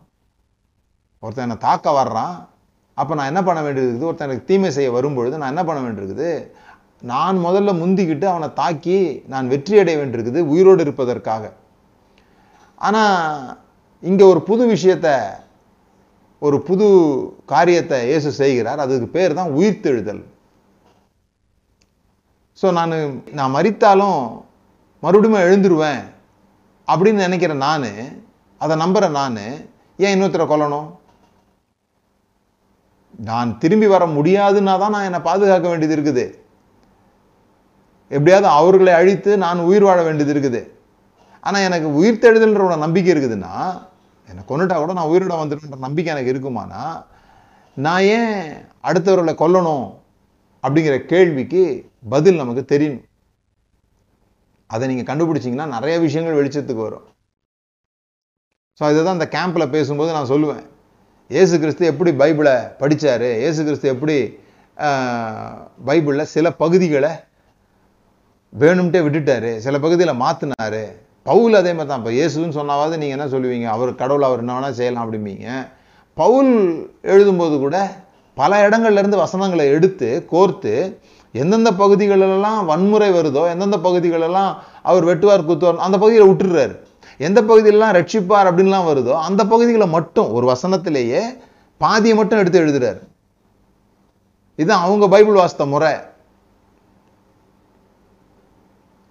அதுபோல நான் இந்த சங்கீதம் 91 பார்க்குறேன். இந்த இடத்துல நான் வாசிக்கும் போது ஏசு கிறிஸ்துவை வாசித்திருந்தா இப்படி வாசிப்பாரா, துன்மார்க்கருக்கு ஒரு பலனை காண்பாய் அப்படின்னு வாசிப்பாரான்றது தான் இங்கே என்னுடைய பிரச்சனையாக இருந்தது. ஸோ மற்றபடி கொடுக்கப்பட்டுக்கிற வாக்குத்தத்தங்கள் எல்லாம் நமக்கு உண்டு தான், அதோட மேலானது உண்டு தான். சகல வாக்குத்தத்தங்களும் ஏசு கிறிஸ்துக்குள்ள ஆமென் என்றும் இருக்கிறது. கடவுள் நம்மளை பாதுகாக்க மாட்டாருனோ, நமக்கு தேவையானதை செய்ய மாட்டாருனோ நான் சொல்லவே இல்லை. இவைகளெல்லாம் நமக்குரியவைகள். ஆனால் நமக்கு சங்கடங்கள் வரும்பொழுது, நமக்கு விரோதமாக இன்னொருத்தர் பேசும்பொழுது, நமக்கு விரோதமாக இன்னொருத்தர் தீர்மானங்கள் எடுக்கும்போது, நமக்கு விரோதமாக ஒருத்தர் ஆயுதங்களை எடுக்கும் பொழுது நாம் எப்படி ரெஸ்பாண்ட் பண்ண போகிறோம் அப்படிங்கிறது ஒரு புது வகையான உலகத்தை உண்டாக்கின இந்த இயேசு கிறிஸ்துவனுடைய வழிகளில், நானே வழின்னு சொன்னாரே அந்த வழியில் இல்லைன்னு சொல்கிறேன் நான். அடுத்தது வசனங்களை பார்ப்போம். உன் வழிகளெல்லாம் உன்னை காக்கும்படி உனக்காக தம்முடைய தூதர்களுக்கு கட்டளையிடுவார், உன் பாதம் கல்லில் இடாதபடி அவர்கள் உன்னை தங்கள் கைகளில் ஏந்தி கொண்டு போவார்கள், சிங்கத்தின் மேலும் விரியன் பாம்பின் மேலும் நீ நடந்து பால சிங்கத்தையும் வலு சர்ப்பத்தையும் மிதித்து போடுவாய். இந்த வார்த்தைகளில் நீங்கள் பார்த்தீங்கன்னு சொன்னால் சம்திங் சூப்பர் நேச்சுரல், தேவ தூதர்களை பற்றி எழுதப்பட்டிருக்கு. இது அடுத்த விஷயத்துக்கு வரேன். என்ன நிறைய பேர் இந்த தூதர்கள்லாம் நம்புறதில்லை, தூதர்கள்லாம் இருக்கிறாங்கன்னு நம்புறதில்லை, சூப்பர் நேச்சுரல்ஸை நம்புறதில்லை. பைபிளையே படித்து பெரிய பெரிய பட்டங்கள் வாங்குறவங்களே கூட அந்த இயற்கைக்கு அப்பாற்பட்டு நடக்கிற விஷயங்கள்லாம் கிடையாது, அப்படிலாம் ஒன்றும் கிடையாது அப்படின்னு சொல்கிறவங்க நிறைய பேர் இருக்கிறாங்க. நீங்கள் கேள்விப்பட்டிருப்பீங்க, இந்த செங்கடல் ரெண்டாக பிளக்கிறது, 5 அப்பம் 2 மீன் இதெல்லாம் கிடையாது, இதெல்லாம் ஒரு கதைக்காக சொல்லப்பட்டிருக்குது, நடக்காத ஒன்றை பைபிளில் எழுதியிருக்கிற மாதிரியும், அல்லது அது ரீடு சி, அது செங்கடலே கிடையாது, அது முட்டளவு தண்ணியில் தான் நடந்து போனாங்கன்னு சொல்கிறவங்கலாம் இருக்கிறாங்க. இந்த அற்புதங்களை நம்ப முடியாதவர்கள். ஆனால் நமக்கு இயேசு கிறிஸ்துவனுடைய காலங்கள்லேயே கூட இந்த தேவ தூதர்களை நம்புகிறவர்கள் நம்பாதவர்கள் 2 பேர் இருந்தாங்க, பரிசேயர்கள் சதுசேயர்கள்னு சொல்கிறோம் இல்லையா. இதில் இந்த சதுசேயர்கள் தேவ தூதர்களை நம்பாதவங்க. நீங்கள் பார்க்கலாம் அப்போஸ்தலர் 23 அதிகாரத்தில் பவுல் அரசருக்கு முன்பாக நிற்கும்போது, இந்த கோர்ட்டில் நிற்கும்போது இப்போ என்ன பண்ணுறது தெரியாமல் அவர் பார்ப்பார், 2 பேர் நிற்பாங்க, பரிசேயரும் சதுசேயரும் நிற்பாங்க, டக்குன்னு சொல்லுவார், உயிர்த்தெழுதலுக்காக நான் விசாரிக்கப்படுகிறேன் அப்படின்றவர். ஏன்னு சொன்னால் இந்த சதுசேயர்கள் இந்த உயிர்த்தெழுதலையும் தேவ தூதர்களையும் நம்பாதவங்க, பரிசேயர்கள் இதெல்லாம் நம்புகிறவங்க. சரி, அவங்க எப்படியா இருக்கட்டும், நம்முடைய முக்கியம் என்னென்னா நம்ம கதாநாயகன் நம்ம இயேசு கிறிஸ்து இதை நம்பினாரா, தூதர்களுடைய சேவை இருக்குதுன்னு அவர் நம்பினாரா, நம்பினார். அதனால நாமளும் நம்பி தான் ஆகணும். அவரே நம்புகிறாரே, அவருடைய வாழ்க்கை முழுவதும் அவர் பிறப்பிலிருந்து அவர் கொலை பண்ண போகிறாங்கன்னு சொல்லி அவங்க அப்பாட்ட சொன்னதிலிருந்து, அவர் பிறக்கும்போது தேவதூதர்கள் சொன்னதிலிருந்து, அவர் சிலுவைக்கு கொண்டு போகும்பொழுது, அதுக்கப்புறமா இந்த வசனத்தினுடைய பியூட்டி என்னென்னா, இந்த வசனத்தை தான் பிசாசு அவரை உப்பரிக்கையின் மேலே நிறுத்தி தாழ குதியும் அப்படின்னு சொல்கிற விஷயம். அதில் கூட நீங்கள் பார்த்தீங்கன்னா சின்ன சேஞ்ச் இருக்கும். ஆங்கில வேதாகம் வாசித்தீங்கன்னா தெரியும், ஆங்கில வேதாகமத்தில் இந்த இடத்துல சொல்லப்பட்டிருக்கிற வார்த்தைக்கும் ஒரு வார்த்தையை ஆட் பண்ணி லூக்காவில் அந்த சோதனை அதில் பிசாசு சொல்லும்போது சொல்கிற வார்த்தைகளும் பார்த்திங்கன்னா ஒரு வார்த்தை ஆட் பண்ணியிருப்பான். ஏன்னா பிசாசு எப்பொழுதுமே வசனத்துக்கு ஒரு அடிஷன் கொடுத்து இல்லாத ஒன்றை அந்த இடத்துல நம்ப பண்ணுகிறது தான் என்னோடய வேலை. அப்போது இந்த விஷயம் நீங்கள் நல்லா கவனித்து பார்த்தீங்கன்னு சொன்னால், இந்த தூதர்கள் இயேசுவனுடைய வாழ்க்கையில் மிக ஒரு இன்டகரல் பாட்டாக இருந்தாங்க. அவங்க அதோட இசைந்து இருந்தாங்க. அவங்க இயேசு கிறிஸ்துக்கிட்ட இவன் சொல்கிறான், பிசாசு சொல்கிறான், நீ தாழ குதியும், குதிச்சின்னா இந்த மாதிரி வசனம் சொல்லியிருக்குதே அப்படின்னு சொன்னோடனே அப்படி சொல்லலைன்னு ஆண்டவர் சொல்லலை, சொல்லியிருக்குன்னு ஆண்டவர் சொல்லலை. அவர் சொன்னார், உன் தேவனாகிய கர்த்தரை பரீட்சை பாராதிருப்பாயாக என்று எழுதியிருக்கிறதே அப்படின்னு சொன்னார். சொல்லிட்ட பிறகு பிசாசு அவரை விட்டு சில காலம் போனால் அதுக்கு கீழே போட்டிருக்குது, தேவ தூதர் வந்து அவருக்கு ஊழியம் செய்தார்கள். இப்போ அவனே அதான் சொன்னான், தேவ தூதர் வந்து தாங்கட்டும் அப்படின்ட்டு. ஆனால் பரீட்சை பார்ப்பதற்காக செய்யலை இவர். பரீட்சை யார் பார்ப்பா? சந்தேகப்படுறவங்க தான் பார்ப்பாங்க. இருக்கா இல்லையான்னு நம்புகிறவங்க, இருக்கா இல்லையான்னு சந்தேகப்படுறவங்க இருக்குன்ற நிரூபணத்தை தேடுவாங்க. ஆனால் இருக்குன்னு நம்புகிறவங்களுக்கு அதை ஆட்டோமேட்டிக்காகவே வந்து என்ன பண்ணுறாங்க, அவர் ஜெபம் பண்ணவும் இல்லை, தேவதூதர்களை கூப்பிடவும் இல்லை. ஏன்னா உனக்காக தம்முடைய தூதர்களுக்கு கட்டளை இடுவார்னு இருக்கு இல்லையா? அந்த கட்டளை இடுவார் அப்படிங்கிற வார்த்தை நமக்கு எப்படி தோணுதுன்னு சொன்னால், நம்ம இப்போ ரோட்டில் நடந்து போயிட்டே இருக்கும்போது திடீர்னு ஒரு கல் வருது. அந்த கல்லில் மோத போகும்பொழுது திடீர்னு தேவதூதர்கள் வந்து அவங்க மேலேருந்து ஆண்டவர் பார்த்துக்கிட்டே இருந்துட்டு, அவன் கல் மோத போகுது, போய் அவனை காப்பாற்று அப்படின்னு டக்குன்னு கட்டளை இடுவார். உடனே அவங்க வந்து காப்பாற்றுவாங்க அப்படின்ற மாதிரி இதை புரிஞ்சுக்கிறோம் அதை வாசிக்கும் போது. ஆனால் கட்டளை இடுவார் என்ற வார்த்தைக்கு சரியானபடி அதை மொழிபெயர்த்தணும்னா, நேமிக்கிறார், நியமித்திருக்கிறார், ஹி அப்பாயிண்டட். தேவதூதர்களை இந்த பணிக்கென்று சொல்லி ஏதோ அப்பப்போதைக்கு இல்லை, நமக்கென்று சில தேவதூதர்கள் நியமிக்கப்பட்டிருக்கிறாங்க. நம்மளை சுற்றி தேவதூதர்கள் இருக்கிறாங்க, நமக்கு தெரியறதில்லை, நம்ம கண்களுக்கு அது தெரியறதில்லை. நம்மளுடைய ஃப்ரீக்குவென்சி வேறு, அவங்களுடைய ஃப்ரீக்குவென்சி வேறையாக இருக்கிறதுனால ஒரு ஒரு ஒரு நபர் நமக்கு வந்து நம்ம வீட்டுக்குள்ளே நுழைஞ்ச பிறகு தான் இவர் வந்திருக்கிறாருன்னு தெரியும். ஆனால் திடீர்னு உங்கள் நாய் உங்கள் வீட்டில் வளர்ப்பீங்கன்னு சொன்னால் திடீர்னு அது காது ரெண்டும் அப்படி மேலே தூக்கும், அப்படியே ஒரு மாதிரி திரும்பும். ஏன்னா அந்த நபர் எங்கேயோ வரும்போதே இதுக்கு தெரிஞ்சிடுது, இங்கே ஒருத்தர் வந்து வராரு அப்படின்னு இதுக்கு தெரிஞ்சிடுது. ஏன்னா இதனுடைய ஃப்ரீக்குவென்சி வேறு, நம்முடைய காதுனுடைய ஃப்ரீக்குவென்சி வேறுன்றதுனால அந்த நபர் வந்த பிறகு தான் நமக்கு தெரியுது. ஸோ தேவதூதர்கள் வந்து நம்ம கண்களுக்கு தெரியலையே தவிர, அதனால தான் எலிசா அவனுடைய வேலைக்காரனுக்கு ஜோம் பண்ணும்போது இப்படி ஜோம் பண்ணுறான், இவன் கண்களை திறந்தவர்களும் ஜோம் பண்ணி அவன் கண்கள் திறக்கும் பொழுது நம்மோடு இருக்கிறவர் அவர்களோடு இருக்கிறவர்களை பார்க்கிலும் நம்மோடு இருக்கிறவர்கள் அதிகம் அப்படின்னு சொல்லும்போது அவனை நம்ப முடியல. கண்ணை திறந்து பார்க்கும்போது தான் தெரியுது, மலையை சுற்றிலும் அந்த இராணுவ வீரர்களை போல தேவ தூதர்கள் அவங்களை சூழ்ந்திருக்கிறாங்க அப்படிங்கிறது தெரியுது. எலிசா பார்த்தாரானா, எலிசா பார்க்கலை, வேலைக்காரன் தான் பார்க்குறான். அவன் கண்கள் திறக்கப்படுது, கண்கள் திறக்கப்பட்டான், அவன் தான் பார்க்குறான். எலிசாவுக்கு அதை பார்க்க வேண்டிய அவசியம் இல்லை. ஏன்னா அவர் விசுவாசிக்கிறார், சுற்றிலும் தேவதூதர்கள் இருக்கிறாங்கன்ட்டு. இவன் கண்ணு தான் திறக்கப்பட வேண்டியிருக்கதே தவிர அவர் கண்ணு திறந்து பார்க்க வேண்டிய அவசியம் இல்லை.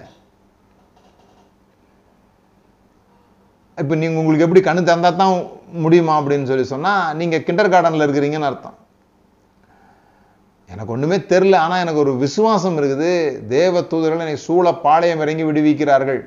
என்னுடைய வீட்டை சுற்றி, என்னுடைய நடக்கையில் என்னுடைய தேவைகளை பூர்த்தி செய்கிற ஏராளமான உதவிகள் எனக்காக ஆவிக்குரிய மண்டலத்தில் இருக்கிறது.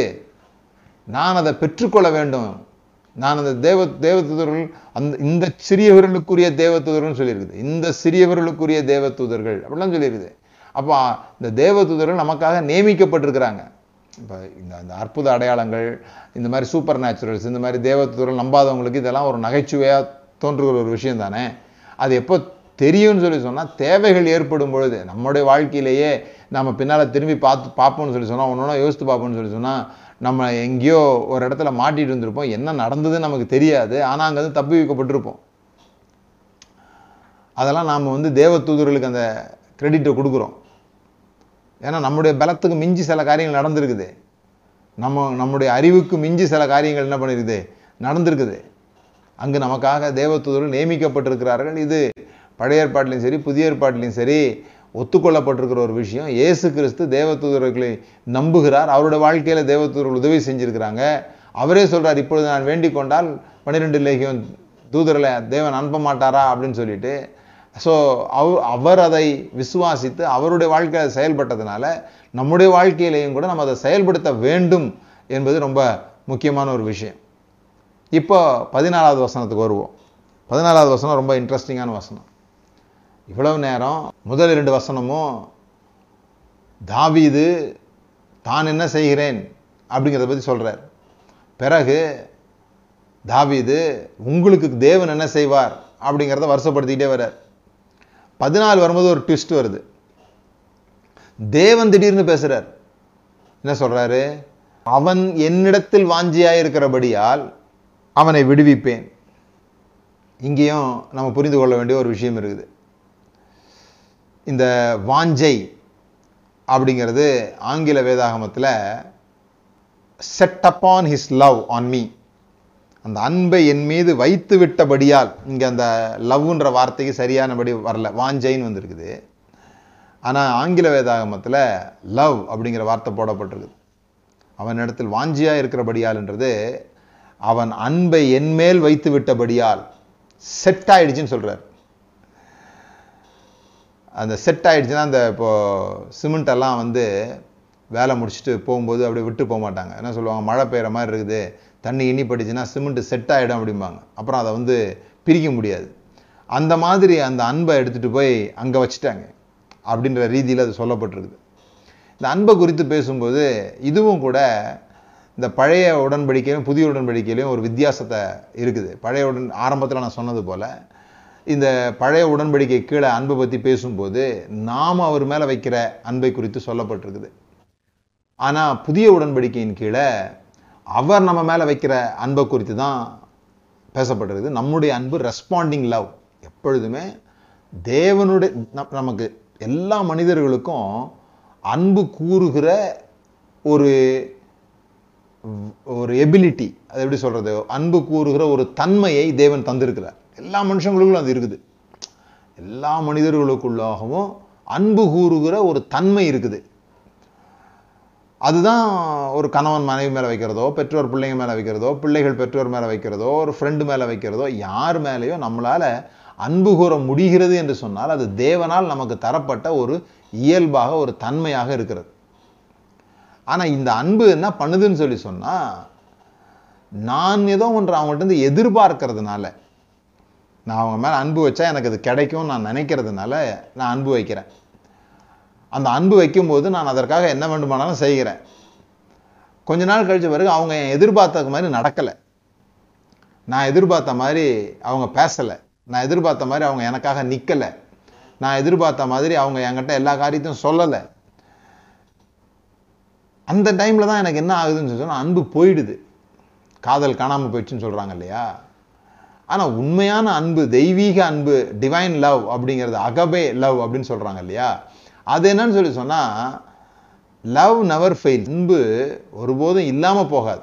சில பேர் என்கிட்ட சொல்லுவாங்க, காதலிச்சினேன், காதலை தோற்று போயிட்டேன் அப்படின்னு சொல்லிட்டு. காதல் தோல்வி, காதல் தோல்வின்றதே ஒரு சொல்ல முடியாத ஒரு வார்த்தை. ஏன்னு சொன்னால் காதல் தோற்பது இல்லையே.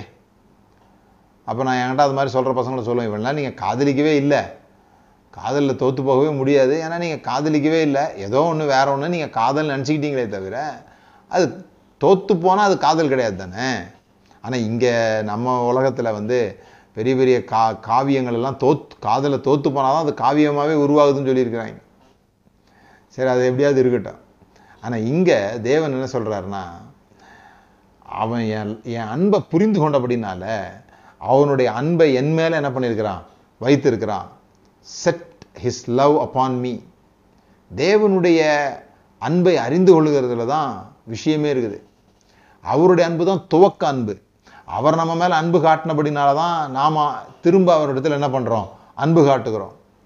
ஏன்னா இந்த மனிதர்களுடைய அன்பு இருக்குது இல்லையா, இது வந்து கொஞ்ச நாள் இருக்கும், பிறகு காணாமல் போய்டுன்னு சொல்கிறோம். எப்போ அந்த எதிர்பார்ப்பு நிறைவேறாத போது, நான் நினைத்தது போல் நீ நடக்கலைன்னு சொன்னால் எனக்கு அன்பு நான் என்ன பண்ணிடுறேன், குறைச்சிட்றேன். இப்போ காதலிக்கும் போது நீங்கள் பார்த்தீங்கன்னா எவ்வளோ நேரம் வேணால் ஒருத்தருக்காக காத்திருப்பாங்க. அதுக்கு அது டைம் அவங்களுக்கு வந்து ஒரு பெரிய விஷயமாகவே தெரியாது. ஆனால் பிறகு திருமணங்கள்லாம் முடிந்த பிறகு நீங்கள் பார்த்தீங்கன்னு சொன்னால் கொஞ்ச நேரம் கூட பொறுமையாக காத்திருக்க முடியல. ஏன்னா எங்கேயோ இந்த அன்பு மிஸ் ஆகிடுச்சு. எப்படி மிஸ் ஆகுது? நான் முந்தி பார்க்கும்போது இப்படி பார்க்கலை, இந்த நபரை நான் பார்க்கல, அந்த நபரை நம்ம பார்க்கவே முடியாது. ஏன்னா அப்போது அவங்க வந்து அவர்களுடைய ப்ளஸ் மட்டுமே காமிப்பாங்க, அவர்களுடைய வீர தீரங்களை மட்டுமே காமிப்பாங்க, அவங்க உங்களுக்காகவே வாழ்வது போல் காமிப்பாங்க, வேறு எதை விடவும் அந்த நபர் தான் முக்கியமானவங்களை போல் காமிப்பாங்க. இதையெல்லாம் எதிர்பார்த்ததுனால தான் இந்த ஆளே அவனை திரும்பி லவ் பண்ண ஆரம்பிச்சது. ஓ எல்லாரோட நான் தான் அவங்களுக்கு முக்கியம் போல் இருக்கு அப்படின்னு சொல்லிட்டு. ஆனால் திருமணத்துக்கு பிறகு பார்த்தா அது உண்மை இல்லைன்ற மாதிரி தெரிஞ்சிடுதா, ஓ நான் எதிர்பார்த்த மாதிரி இல்லை அப்படின்னு தெரியும்போது அன்பு காலி ஆயிடுது, அன்பு இல்லாமல் போகுது. ஆனால் தேவனுடைய அன்பு என்பது அப்படி இல்லை, அது நிலவரமான அன்பு.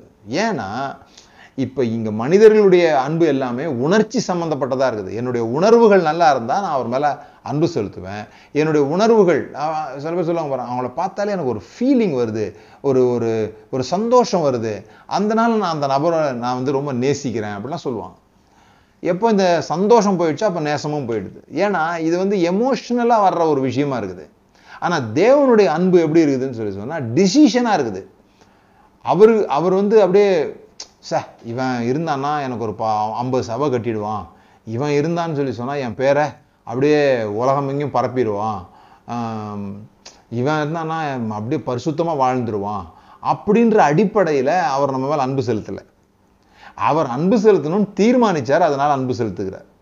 அதனால் இப்போ நாம் எப்படி மாறினாலுமே அவருடைய அன்பில் மாற்றம் ஏற்பட போகிறதில்லை. ஏன்னா மனிதர்கள் மற்றவங்க மேலே அன்பு செலுத்துகிற மாதிரி இது உணர்ச்சி சம்பந்தமானதாக இல்லாமல் தீர்மானம் சம்பந்தமாக இருக்கிறது. So God decided to love. இதே தான் set upon his love on me அப்படின்னு சொல்லும்போது என்ன அர்த்தத்தில் வருதுன்னா, அவன் உணர்ச்சி ரீதியாக என் மேலே அன்புல இல்லை, அப்படி இல்லை அன்புல.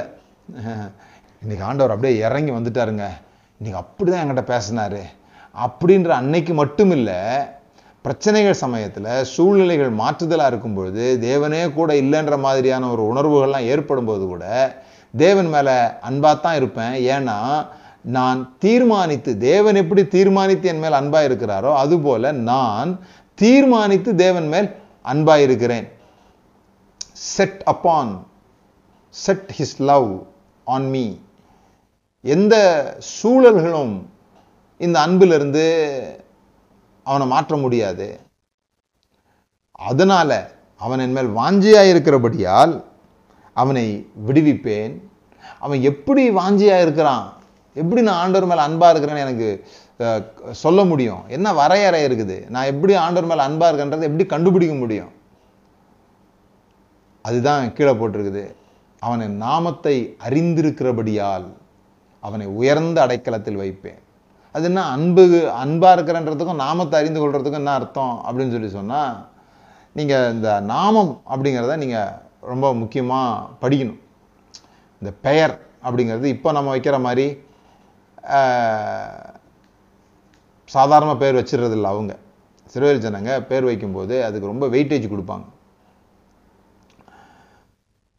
அன்றைக்கி ஒருத்தர் சொன்னார், நான் ஒரு வீட்டுக்கு போயிருந்தேன், அங்கே பையனுக்கு பப்பினும் நாய்க்கு சேகரனும் பேர் இருக்கு அப்படின்னாரு. பிள்ளையை கூப்பிடும்போது பப்பிமா அப்படின்னு கூப்பிடுறாங்க, நாய்க்கு சேகர்னு பேர் வைக்கிறாங்க. அந்த மாதிரிலாம் இஸ்ரேல் ஜனங்க வந்து என்ன பண்ணுறதில்ல, சும்மா பேர் அப்படி ஏதாவது வைப்போம் அப்படின்னு வைக்கிறதில்ல. இவெல்லாம் நிறைய பேர் அப்பாவுடைய முதல் எழுத்தையும் அம்மாவுடைய முதல் எழுத்தையும் சேர்த்து ஒரு பேர் வைப்பாங்க, இல்லைன்னா கடைசி எழுத்தை சேர்த்து பேர் வைப்பாங்க. எப்படியாவது ஒரு கூப்பிட்றதுக்கு ஒரு பேர், அதுதான் இங்கே முக்கியம். ஆனால் அவங்களுக்கு த டிரைவிங் ஃபோர்ஸ் வந்து மீனிங், அந்த பெயரினுடைய அர்த்தம். அந்த பெயரை சொன்னால் அந்த பெயருக்கு பின்னால் ஒரு ஒரு அர்த்தம் இருக்கும். அந்த அர்த்தம் மாத்திரம் இல்லை, அந்த பெயரை சொல்லும்போது அவன் எந்த ஊர்காரன்னு தெரியும், எந்த ஒரிஜினை சேர்ந்தவர் அல்லது எந்த குடும்பத்தை சேர்ந்தவர்ன்ற வரைக்கும் அந்த பேர்லேயே கண்டுபிடிச்சிடுவாங்க. அந்த பேரை சொல்லும்போதே இவர் எங்கே உள்ளவர் அப்படின்னு கண்டுபிடிச்சிடுவாங்க. ஏன்னா அந்த பேருக்குரிய அர்த்தம் வந்து எல்லாருக்கும் புரியாது. இப்போ என் பேர் ஃபீலிக்ஸு, உங்களுக்கு அர்த்தம் புரியுமானா புரியாது. அது ஏதோ பேர் வச்சுருக்கிறாங்கன்னு யோசிச்சுட்டு இருப்பீங்க. இதே நான் கிரேக்க தேசத்தில் போய் என் பேரை சொன்ன உடனே அவங்களுக்கு புரிஞ்சிடும், இதுக்கு பேர் ஹாப்பி, ஓ இவனை ஹாப்பின்னு கூப்பிடணும் போல் இருக்குது, இவன் ரொம்ப சந்தோஷமான ஆள் போல் இருக்குது அப்படின்னு அவங்களுக்கு புரிஞ்சிடும். அப்போ அந்த பாஷையை பேசுகிறவங்களுக்கு தான் அந்த வார்த்தையினுடைய அர்த்தம் புரியும். அதாவது நீங்கள் தேவனுடைய நாமத்தை அறிந்து கொள்ளுதல் அப்படின்னா என்ன அர்த்தம்னா, உங்களால் தேவனுடைய நாமத்தை அறிந்து கொள்ள முடியுதுன்னா தேவனுடைய லாங்குவேஜ் உங்களுக்கு புரியுதுன்னு அர்த்தம். தேவனுடைய லாங்குவேஜ் புரிஞ்சவங்க தான் தேவனுடைய நாமத்தை அறிந்திருக்கிறவர்கள். அந்த ஒரிஜின், அந்த அந்த அந்த வார்த்தை தான் எசன்ஸ். அந்த நபரனுடைய மொத்தத்தையும் சுருக்கி சொல்லணும்னா அவருடைய பெயரை சொல்ல முடியும். அந்த நாமத்தை நான் ஏற்றுக்கொள்கிறேன், அந்த நாமத்தை நான் அறிந்திருக்கிறேன் அப்படின்னு சொல்லி சொன்னால் அந்த நாமத்தை நான் எக்ஸ்பீரியன்ஸ் பண்ண போகிறேன்னு அர்த்தம். அறிந்திருக்கிறதுலேருந்து எப்போவுமே அனுபவித்தது தான் அர்த்தம். எப்படி நான் அந்த நாமத்தை அனுபவிக்க போகிறேன்? அந்த காலங்களில் ஞானஸ்தானம் கொடுப்பாங்க. ஏதோ அது புதிய ஏற்பாட்டில் தான் கொடுத்தாங்கன்னு நினச்சிக்காதீங்க, பழைய ஏற்பாட்டிலே கொடுத்துருக்குறாங்க. அதுவும் முக்கியமாக அந்த ரபிகள் அவருடைய மாணவர்களுக்கு அவங்க பேரால் ஞானஸ்தானம் கொடுப்பாங்க. அப்படின்னா என்ன அர்த்தம்? இனிமேல் என்னுடைய வாழ்க்கையில் நான் நீங்கள் என்ன சொல்கிறீங்களோ அதை தான் நம்புவேன், நீங்கள் என்ன சொல்கிறீங்களோ அதன்படி தான் கேட்பேன், நீங்கள் என்ன சொல்கிறீங்களோ அதுதான் எனக்கு உண்மை அப்படின்னு சொல்கிறது தான் அந்த நாமத்தை ஏற்றுக்கொள்ளுதல். இயேசு நாமத்தில் ஜபங்களும் பிதாவே இல்லை, நாமத்தை அறிந்திருக்கிறேன், அந்த நாமத்தை ஏற்றுக்கொள்கிறேன்னு சொன்னால் இனிமே உங்கள் பேரால் நீங்கள் என்ன சொல்கிறீங்களோ அதுதான் எனக்கு உண்மை, நீங்கள் என்ன சொல்கிறீங்களோ அதுதான் நான் நம்புவேன், நீங்கள் என்ன விளக்கம் தர்றீங்களோ அதுதான் எனக்கு விளக்கம். அதுதான் நாமத்தை ஏற்றுக்கொள்ளுதல். ஏன்னா அந்த நாமம் தான் அந்த நபர், அந்த நபரனுடைய எசன்ஸே அந்த நாமத்தில் தான் இருக்குது, அந்த பெயரில் தான் இருக்குது.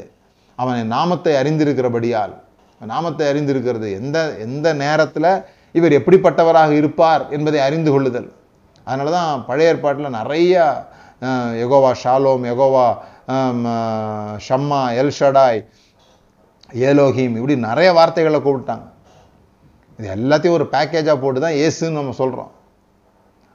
அவர் தமது ஜனங்களின் பாவங்களை நீக்கி அவர்களை ரட்சிப்பார் என்பது அதனுடைய அர்த்தமாம். அதை உட்காந்து அவ்வளோதான் அர்த்தம்னு சொல்லி முடிச்சிடக்கூடாது, அதுக்குள்ளே உட்காந்து பார்க்கணும் என்ன என்னெல்லாம் பழைய ஏற்பாட்டில் தேவனுடைய பெயர்களாக இருந்ததோ அந்த அதெல்லாம் ஒரு பாக்கெட்டில் போட்டு அந்த பாக்கெட்டுக்கு ஒரு பேர் எழுதுனா அதுதான் இயேசு கிறிஸ்து. அந்த நாமத்தை அறிந்து கொள்கிறதுனால, வாஞ்சியாக இருக்கிறதுனால என்னெல்லாம் நடக்குது பாருங்கள். நான் அவனை விடுவிப்பேன், உயர்ந்த அடைக்கலத்தில் வைப்பேன், மறு உத்தரவு அருளி செய்வேன். இவன் நாமத்தை அறிந்திருக்கிறபடினால் என்ன பண்ணுறான்னா அவன் என்னை நோக்கி கூப்பிடுவான். நீங்கள் ஒரு பழக்கமில்லாத இடத்துல போகிறீங்க, பழக்கமில்லாத இடத்துல போகும்போது உங்களை ஒருத்தர் கூப்பிடணும். எப்படி கூப்பிடுவார்? கைகளை தட்டி கூப்பிடுவார், அல்லது ஏய் அப்படின்னு கூப்பிடுவார், இல்லை தம்பி அண்ணன் அப்படின்னு கூப்பிடுவீங்க. அவங்களுக்கும் உங்களுக்கு கம்யூனிகேஷனுக்கும் உங்கள் பெயரை தெரிந்தவர்களோடு கூட நீங்கள் வைக்கிற உரையாடலுக்கும் ரொம்ப வித்தியாசம் இருக்குது தானே. உங்கள் பெயரை ஒருத்தர் கூப்பிடுறாருன்னா உங்களை ரொம்ப தெரிஞ்சவராக இருக்கிறாருன்னு அர்த்தம். பெயர் சொல்லி கூப்பிடக்கூடிய உரிமையை நீங்கள் அவருக்கு தந்துருக்கிறீங்கன்னு அர்த்தம். இந்த நாமத்தை அறிந்து கொள்ளுதல் என்பது கம்யூனிகேஷனுக்கு ரொம்ப முக்கியம். இந்த பெயரை அறிதல். இப்போ ஸ்கூலில் டீச்சர் கூப்பிடுவாங்க, ஒரு ஒரு பேராக கூப்பிடுவாங்க. ஆனால் பேங்க்கில் உங்களை பேர் கூப்பிட மாட்டாங்க, நம்பரில் கூப்பிடுவீங்க. டோக்கன் நம்பர் 216 அப்படிம்பாங்க. ஏன்னா அங்கே உறவு தேவையில்லை, பேங்க்காரருக்கும் உங்களுக்கும் எந்த உறவும் தேவையில்லை. ஆனால் டீச்சருக்கும் ஸ்டூடெண்ட்டுக்கும் ஒரு ரிலேஷன்ஷிப் தேவை, அப்போ தான் கற்றுக் கொடுக்க முடியும். இப்போ இந்த நாமத்தை அறிந்து கொள்ளுதல் எதுக்கு பேஸாக இருக்குது பாருங்கள், கம்யூனிகேஷனுக்கு, பேசுறதுக்கு. அவன் என்னை நோக்கி கூப்பிடுவான், நான் அவனுக்கு மறுத்து ஹே ஐயோ எப்பா காப்பாற்றுப்பா, சாமின்னு ஒருத்தர் இருந்தால் காப்பாற்றுப்பா, எந்த சாமியாவது என்னை காப்பாற்றுப்பா அப்படி கூப்பிடுறது இல்லை. ஏதாவது சாமின்னு தான் அவனை காப்பாற்றிட்டோம் அப்படின்னு சில பேர் ஆபத்தான காலங்களில் கூப்பிடுவாங்க இல்லையா, அப்படி இல்லை. அவனை நாமத்தை அறிந்திருக்கிறபடியால், அப்போ இந்த சூழ்நிலைக்கு நான் எந்த நாமத்தை சொல்லி அவரை அழைக்கணும்னு அவனுக்கு தெரியுது. யுத்தத்துக்கு போகும்போது எந்த நாமத்தை சொல்லி கூப்பிடணும், சாப்பாடு வேணும் போது என்ன நாமத்தை சொல்லி கூப்பிடணும், சமாதானம் வேணும் போது என்ன நாமத்தை சொல்லி கூப்பிடணும் அப்படின்னு சொல்லி அவருடைய எசன்ஸ் அவரால் செக்ரிகேட் பண்ணி அவரை எல்லா விதத்திலும் அவரால் பார்க்க முடிகிறது. அதாங்க நாமத்தை குறித்து தியானிக்கிறது. தேவனுடைய நாமத்தை அறிந்து கொள்வதில் இருக்கிற மேலான விஷயம் அதுதான். இன்னைக்கு நான் சங்கீதம் 91 முடிக்கணுங்கிறதுக்காக நிறைய விஷயத்த சொல்லியிருக்கிறேன். நான் இன்னும் இருக்குது, இன்னும் அடுத்த வசனம் சொல்லப்படுது. நீடித்த நாட்களால் அவனை திருப்தியாக்கி. எத்தனை பேர் இதை நம்புறீங்க? நிறைய பேர் தூதனை நம்பாத மாதிரி இந்த நீடித்த நாட்களையும் நம்புறதில்லை. சில பேர் நீடித்த நாட்களை நம்புவாங்க, ஆனால் சாகாமல் இருக்க முடியுன்றதை நம்ப மாட்டாங்க. அது அவங்கவுங்களுடைய லெவல் பொறுத்தது. உடம்பு சரியில்லாமல் வருது, உடனே ஊழியக்காரரை கூப்பிட்டு நம்ம ஜோம் பண்ணுறோம். ஊழியக்காரர் வந்து ஜோம் பண்ணுறாரு, ஆண்டவரே இன்னும் கொஞ்ச நாள் அவருக்கு கூட்டி கொடுங்க, 15 வருடம் கூட்டி கொடுங்க, இசைக்கியா மாதிரி 15 வருடம் கூட்டி கொடுங்கன்னு ஜோம் பண்ணுறோமே தவிர ஆண்டவரே ஒரு சாவாமல் என்னென்னைக்கும் இருக்கணும்ப்பா அப்படின்னு யாரும் ஜோம் பண்ணுறது இல்லை. ஏன்னா அதில் நமக்கு நம்பிக்கை இல்லை, அப்படி யாரும் ஜோம் பண்ணுறதில்ல தானே. அப்படி சில பேர் சொல்கிறாங்க, அது மாதிரி உபதேசங்கள் சில பேர் சொல்கிறாங்க என்னென்னைக்கும் இருப்போம்னு சொன்னாங்க. அதுக்கு என்ன சண்டை போடுறாங்க, அது எப்படி சொல்லலாம் அப்படின்னு சொல்லி. ஏன்னு சொன்னால் பைபிளில் கண்டிப்பாக செத்துருன்னு சொல்லியிருக்குது, அது எப்படி சாகாமல் இருக்க முடியும் அப்படின்லாம் கேட்குறாங்க. அதுக்குள்ளே நான் போக விரும்பலை. ஆனால் இங்கே என்ன சொல்லிதுன்னா நீடித்த நாட்களால் அவனை திருப்தியாக்கி, நீடித்த நாட்களால் அவனை திருப்தியாக்கினா நீடித்த நாள் வாழ்கிறது மாத்திரம் இல்லை, ரொம்ப நாள் வாழ்ந்து என்ன பண்ண போகிறோம், திருப்தியாக இல்லை. இந்த கொரோனா வைரஸில் நிறைய பேர் என்கிட்ட சொல்லும்போது சார் இப்படி சாகுறாங்க, இப்போ அவங்களுக்காக ஜோம் பண்ணோம் அப்படின்லாம் சொல்லும்போது நான் அவங்கள்ட்ட கிண்டலாக கேட்குற ஒரு கேள்வி, இப்போ இருந்து மட்டும் என்ன பண்ண போகிறாங்க அப்படின்னு சொல்லிட்டு, இருந்து என்ன பண்ண போகிறாங்க, இருந்தும் சங்கடத்துலேயும் எனக்கு அது இல்லை இது இல்லை கஷ்டம், பிள்ளைய வளர்க்கணும், அதை பண்ணணும் இதை பண்ணணும்னு இருக்கும்போது ஒரே கஷ்டத்தில் தான் இருக்கிறாங்க. அப்புறம் வியாதி வந்த உடனே ஐயோ எப்படியாவது காப்பாற்றி உயிரோடு வந்துடணும்னு நம்ம நினைக்கிறோம். இது அப்படி இல்லை, நீடித்த நாட்கள் அதே சமயத்தில் திருப்தியான நீடித்த நாட்கள். வாழ்நாளெல்லாம் எவ்வளோ நாள் வாழ்கிறோமோ வாழ்ந்துக்கிட்டே இருக்கிறோமோ அவ்வளோ நாளும் திருப்தியான ஒரு வாழ்வு. அது எப்படிங்க அப்படி பண்ணுறது அப்படின்னு சொல்லி சொன்னால், நம்ம எவ்வளோ நாள் வாழ்வோம்னு தெரியாததுனால, ஓரளவு உங்களுக்கு தெரிஞ்சிருக்கலாம், நிறைய பேருக்கு தெரியாது தானே, சில பேர் வாழ்ந்துக்கிட்டே இருக்கலாம், சில பேர் வாழாமல் போயிடலாம், தெரியாது.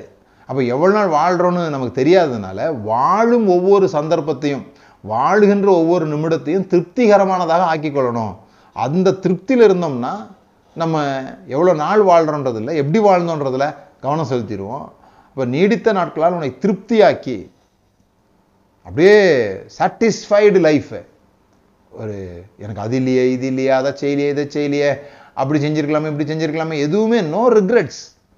நான் இந்த நிமிடத்தில் மிகுந்த சந்தோஷமாக இருக்கிறேன், இந்த நிமிடத்தில் நான் நிறைய பேருக்கு பிரயோஜனமாக இருக்கிறேன், இந்த நிமிடத்தில் தேவனோட கூட நான் உறவில் இருக்கிறேன், இந்த நிமிடத்தில் எனக்கு இதெல்லாம் உண்டாகி இருக்குது, அதை நினைத்து நாம் சந்தோஷப்படுறோம். பார்த்தீங்களா, அப்படி ஒரு வாழ்வு. நீடித்த நாட்களாக அவனை திருப்தி ஆக்குவேன். எப்படி திருப்தி ஆக்குவேன், என் ரட்சிப்பை அவனுக்கு காண்பிப்பேன். எந்த சிக்கல்களில் எந்த விஷயங்களை மாட்டிகிட்டு இருந்தாலும் நான் அவனை காப்பாற்றுறதுனால அவனுக்கு ஒரு பெரிய திருப்தி, அவனுக்கு ஒரு பெரிய சமாதானம், அவனை விடுவிப்பேன், அவனை கனப்படுத்துவேன். இப்படி ஏராளமான வாக்கு தத்தங்களை தேவன் இந்த சங்கீதம் 91ல் தந்திருக்கிறார். ஸோ இன்றைக்கி நான் சொல்கிறது நிறைய விஷயங்கள் சொல்லதுனால இது ஒரு முறை கேட்டால் பத்தாது, திரும்ப திரும்ப கேளுங்க. தூதர்களை பற்றி பேசியிருக்கிறேன், எப்படி புதிய ஏற்பாட்டிலையும் பழைய ஏற்பாட்டிலையும் உள்ள வித்தியாசங்கள், எப்படி ஜெபம் பண்ணணுன்றதை பற்றி சொல்லியிருக்கிறேன், எப்படி ஆட்டிடியூடெல்லாம் எப்படி இருக்கணும், அடுத்தவருடைய மரணத்தை, எதிரிகள் இவன் தான் என்னுடைய எதிரி அவன் தான் என்னுடைய எதிரின்னு யாரையும் எதிரியாகவே நம்ம தீர்மானிக்க முடியாது. ஏன்னா நம்முடைய யுத்தம் மாம்சத்தோட ரத்தத்தோடும் அல்ல. அன்னைக்கு இஸ்ரவேல் ஜனங்க மாம்சத்தோட ரத்தத்தோடு யுத்தம் பண்ணதுனால நாங்கள் உடன்படிக்கப்பட்டு வச்சிருக்கிறோம், அதனால நீ எல்லாம் சாவுவ அப்படின்லாம் சொல்லிக்கிட்டு இருந்தாங்க. இன்னைக்கு நம்முடைய யுத்தம் மாம்சத்தோட ரத்தத்தோடையுமே அல்ல. இன்றைக்கு நாம் சத்துருக்களை சிநேகிக்கும்படியாக அழைக்கப்பட்டிருக்கிறோம், ஆசீர்வதிக்கிறது அன்றி சபியாது இருக்கும்படியாக நாம் அழைக்கப்பட்டிருக்கிறோம். இதெல்லாம் புரிந்து கொள்ளணும். அப்போ தான் ஆட்டிடியூடில் சேஞ்ச் உண்டாகும். நம்ம வசனம் வாசிக்கிறதுனாலாம் ஒரு பிரசங்கத்தை கேட்கறதுனால உங்களுக்கு உள்ளுக்குள்ளே ஒரு மாற்றம் ஏற்படுறதில்ல. வெளியே ஓ சூப்பர் பிரதர் சூப்பர்ன்றவாங்க, ஆனால் பிரச்சனை வரும்போது, எதிர் வீட்டில் பிரச்சனை வரும்போது, உறவினர்களோட பிரச்சனை வரும்போது, ஓ என்னையே நீ வந்து இப்படி பேசிட்டியா பார், நான் யாருன்னு காமிக்கிறேன், நான் ஒரு முட்டி போட்டு ஒரு ஜபம் பண்ணேன்னா அவ்வளவுதான் நீ, அதனால தான் நான் பேசினேன், பாஸ்டர் சபிச்சா ஒன்றும் நடக்காதுன்னு ஏன் பேசணும்னு சொன்னால், யார் சபிச்சாலும் உங்களுக்கு ஒன்றும் நடக்காது. நீங்கள் மற்றவங்களை சபித்தாலும் ஒன்றும் நடக்காது, மற்றவங்க உங்களை சபித்தாலும் ஒன்றும் நடக்காது. ஏன்னா தேவன் எல்லாரையும் நேசிக்கிறாரு, நாம் எல்லாரும் தேவனுடைய பிள்ளைகள் ஆகிட்டோம். அதுதான் அங்கே விஷயம். இப்போ சுவிசேஷம் நீ இயேசுவை ஏற்றுக்கொள்ன்றது இல்லை, சுவிசேஷம் இயேசு உன்னை ஏற்றுக்கொண்டிருக்கிறார் என்பதை அறிந்து கொள் தான் சுவிசேஷமே. ஏன்னா முழு உலகத்தையும் தன்னோட கூட ஒப்புரவாக்கினார், சிலுவையில் முழு உலகமும் தான் அவரோட கூட அவர் ஒப்புரவாயிட்டார். இன்னும் நம்மள சில பேர் ஒப்புரவாகலை, இன்னும் அவரோட நானும் நீங்களும் அவரை ஏற்றுக்கொண்டோன்னா ஒப்புரவாயிட்டோன்னு அர்த்தம். இன்னும் நிறைய பேர் நம்மளுடைய சகோதர சகோதரிகள் ஒப்புரவாகாமல் இருக்காங்க. ஆனால் அவருடைய மனசில் யார் மேலேயும் பிரச்சனை இல்லை. அவர் இப்போ உங்களுக்காக இன்னொருத்தர் சபிக்கவோ உங்களுக்காக இன்னொருத்தர் அழிக்கவோ அவருக்கு முடியாது, அவர் எல்லாரோடய ஒப்புரவாக்குறார். இப்போ நீங்கள் எப்படி அவர்களோட நடந்து கொள்கிறீங்களோ அப்படி தான் நீங்கள் அவரோட கூட ஒப்புரவாக்க போகிறீங்க. ஸோ இந்த நிறைய காரியங்கள் பேசியிருக்கிறோம், திரும்ப திரும்ப கேளுங்க. இது ஏதோ ஒரு பிரசங்கம், ஒரு ஞாயிற்றுக்கிழமை காலைல பிரசங்கம் கேட்டோம், கடமை முடிஞ்சு போச்சு, இந்த வாரத்துக்கான பிரச்சனை முடிஞ்சிச்சின்ற மாதிரி நினைக்காதீங்க. அப்பப்போ இந்த யூடியூப்லாம் இருக்கிறது கர்த்தருக்கு ஸ்தோத்திரம். அப்பப்போ நீங்கள் கேட்டுக்கலாம், திரும்ப திரும்ப கேட்டுக்கலாம், எதுவும் காசு கொடுக்க போகிறதில்ல. நீங்கள் சில பேர்லாம் காணிக்க கூட அனுப்புறதில்ல, அப்புறம் என்ன பிரச்சனை? சும்மா கேளுங்க, சும்மா இருக்கும்போதெல்லாம் கேளுங்க. ஒரு முறை கேட்டு ரெண்டாவது முறை கேட்கும்போது வேறு மாதிரி தெரியும் உங்களுக்கு, போன முறை இதெல்லாம் கேட்கவே இல்லையா அப்படின்ற மாதிரி இருக்கும். ஒரு 5-6 முறை கேட்டு பாருங்களேன், டைம் கிடைக்கும் போதெல்லாம். ஃபுல்லாக தெளிவாக கேட்கணும்னு இல்லை, சும்மா காதில் மாட்டி விட்டு ட்ராவல் பண்ணுங்கள், பாதி கேட்டு பாதி கேட்காம இருக்கட்டும். உட்காந்து ஒரு முறை கேட்டால் போதும், மீதி நேரம்லாம் சும்மா போங்க. அது ஒவ்வொரு முறையும் உங்களுக்குள்ள வேல்யூ ஆட் பண்ணிக்கிட்டே இருக்கும்.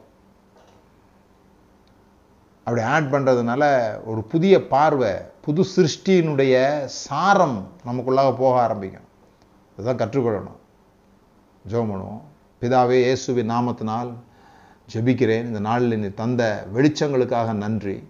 இந்த சங்கீதம் 91 மூலமாக நீர் எங்களுக்கு என்னவெல்லாம் செய்கிறீர் என்பதை எங்களுக்கு போதிக்கிறதற்காக நன்றி. எப்படி நீர் எங்களை விடுவிக்கிறீர், எப்படி நாங்கள் உண்மையில் வாஞ்சையாக இருப்பதை நீர் விரும்புகிறீர், எப்படி எங்களை உயர்ந்த அடைக்கலத்தில் வைக்கிறீர். உங்கள் பேரை நாங்கள் தெரிந்து கொண்டதுனால, உங்கள் எசன்ஸை நாங்கள் புரிந்து கொண்டதுனால எப்படி உயர்வான ஒரு வாழ்வு, உயர்வான ஒரு பாதுகாப்பு எங்களுக்கு உண்டாயிருக்கிறது என்பதையெல்லாம் நாங்கள் கற்றுக்கொள்ளுகிற அதே வேளையில் புதிய ஏற்பாட்டில் எப்படி நாங்கள் சிந்திக்க வேண்டும், இயேசு கிறிஸ்துவின் சிலுவை வழியாக நாங்கள் எப்படி காரியங்களை கற்றுக்கொள்ள வேண்டும் என்றும் நீர் எங்களுக்கு சொல்லி தந்ததற்காக உமக்கு நன்றி ஆண்டவரே. பரிசுத்த ஆவியானவர் இதை அடிக்கடி இதை கேட்கிறவர்களுக்கு ஞாபகப்படுத்தும்படியாக ஜெபிக்கிறோம். இந்த வார்த்தைகள் அவருடைய ஆவிக்குள்ள தங்கும்படியாக நான் வேண்டிக் கொள்கிறேன். இயேசுவின் நாமத்தினால் பிதாவே, ஆமென்.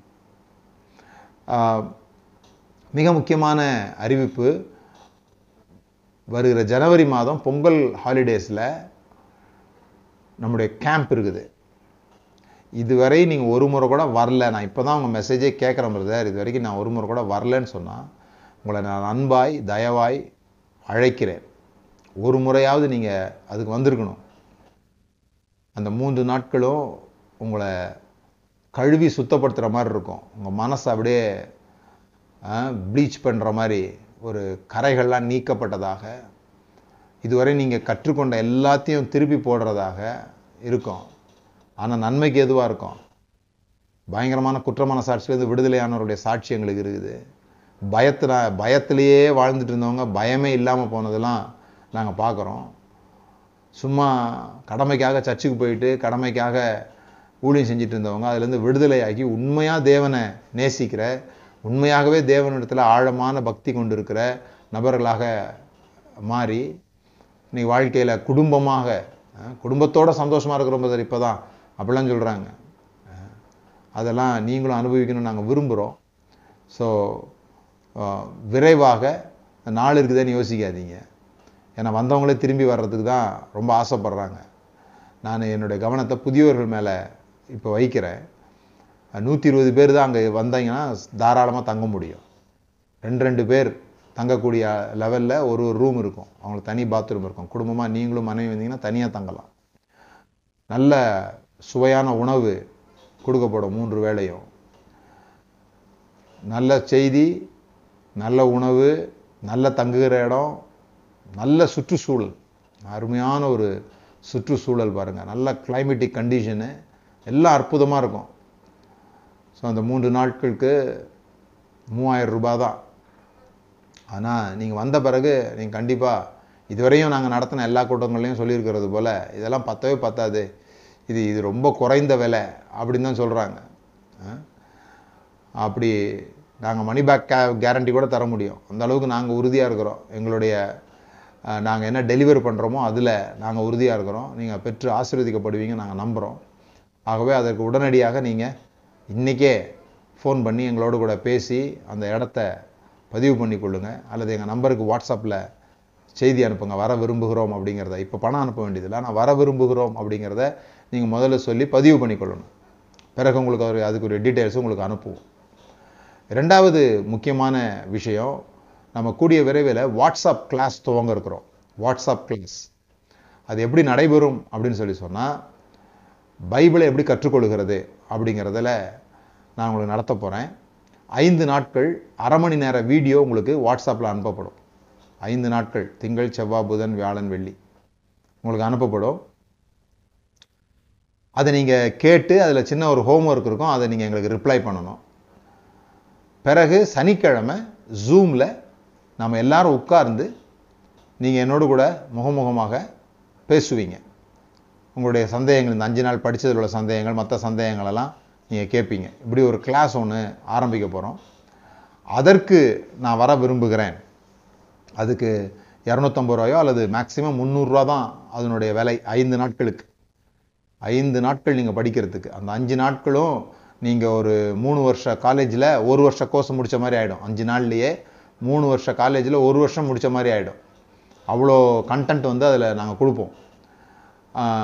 அதை கற்றுக்கொள்ள விரும்புகிறோம். வேதத்தை நான் எப்படி படிக்கணும்னு கற்றுக்கொள்ள ஆசையாக இருக்கிறேன், குழப்பங்கள்லேருந்து நீங்கள் ஆசையாக இருக்கிறேன் அப்படி சொல்கிறவங்களுக்கு இது ரொம்ப முக்கியமானது. ஊழியம் செய்கிறவர்களுக்கு ரொம்ப முக்கியமானது. நீங்கள் அதில் வர விரும்புனீங்கன்னா அதையும் நீங்கள் எங்களுக்கு போடலாம். வாட்ஸ்அப் கிளாஸில் கலந்து கொள்ள விரும்புகிறேன், அது கேம்பில் கலந்து கொள்ள விரும்புகிறேன், இது வாட்ஸ்அப் கிளாஸில் கலந்து கொள்ள விரும்புகிறேன், இதை நீங்கள் போடலாம். சந்தோஷம். நீங்கள் உங்களுடைய காணிக்கைகளை தொடர்ந்து அனுப்புங்க. கூடிய விரைவில் காணிக்கைகளை பற்றி, தசமபாகங்களை பற்றி நான் பேச போகிறேன். ஒரு நீண்ட செய்தியாக அது இருக்கும். அவங்களோட கூட நான் அதை பகிர்ந்து கொள்ள ஆசைப்படுறேன். புக்ஸ், சிடிஸ் இதெல்லாம் நீங்கள் வாங்கி கேட்கலாம். இந்த யூடியூப்பில் வர்ற செய்திகளை தொடர்ந்து கேளுங்க, உங்களோட ஸ்டேட்டஸாக வைங்க, மற்றவங்களுக்கு ஷேர் பண்ணுங்கள். கர்த்தர் உங்களை ஆசீர்வதித்திருக்கிறார். தொடர்ந்து சந்திப்போம்.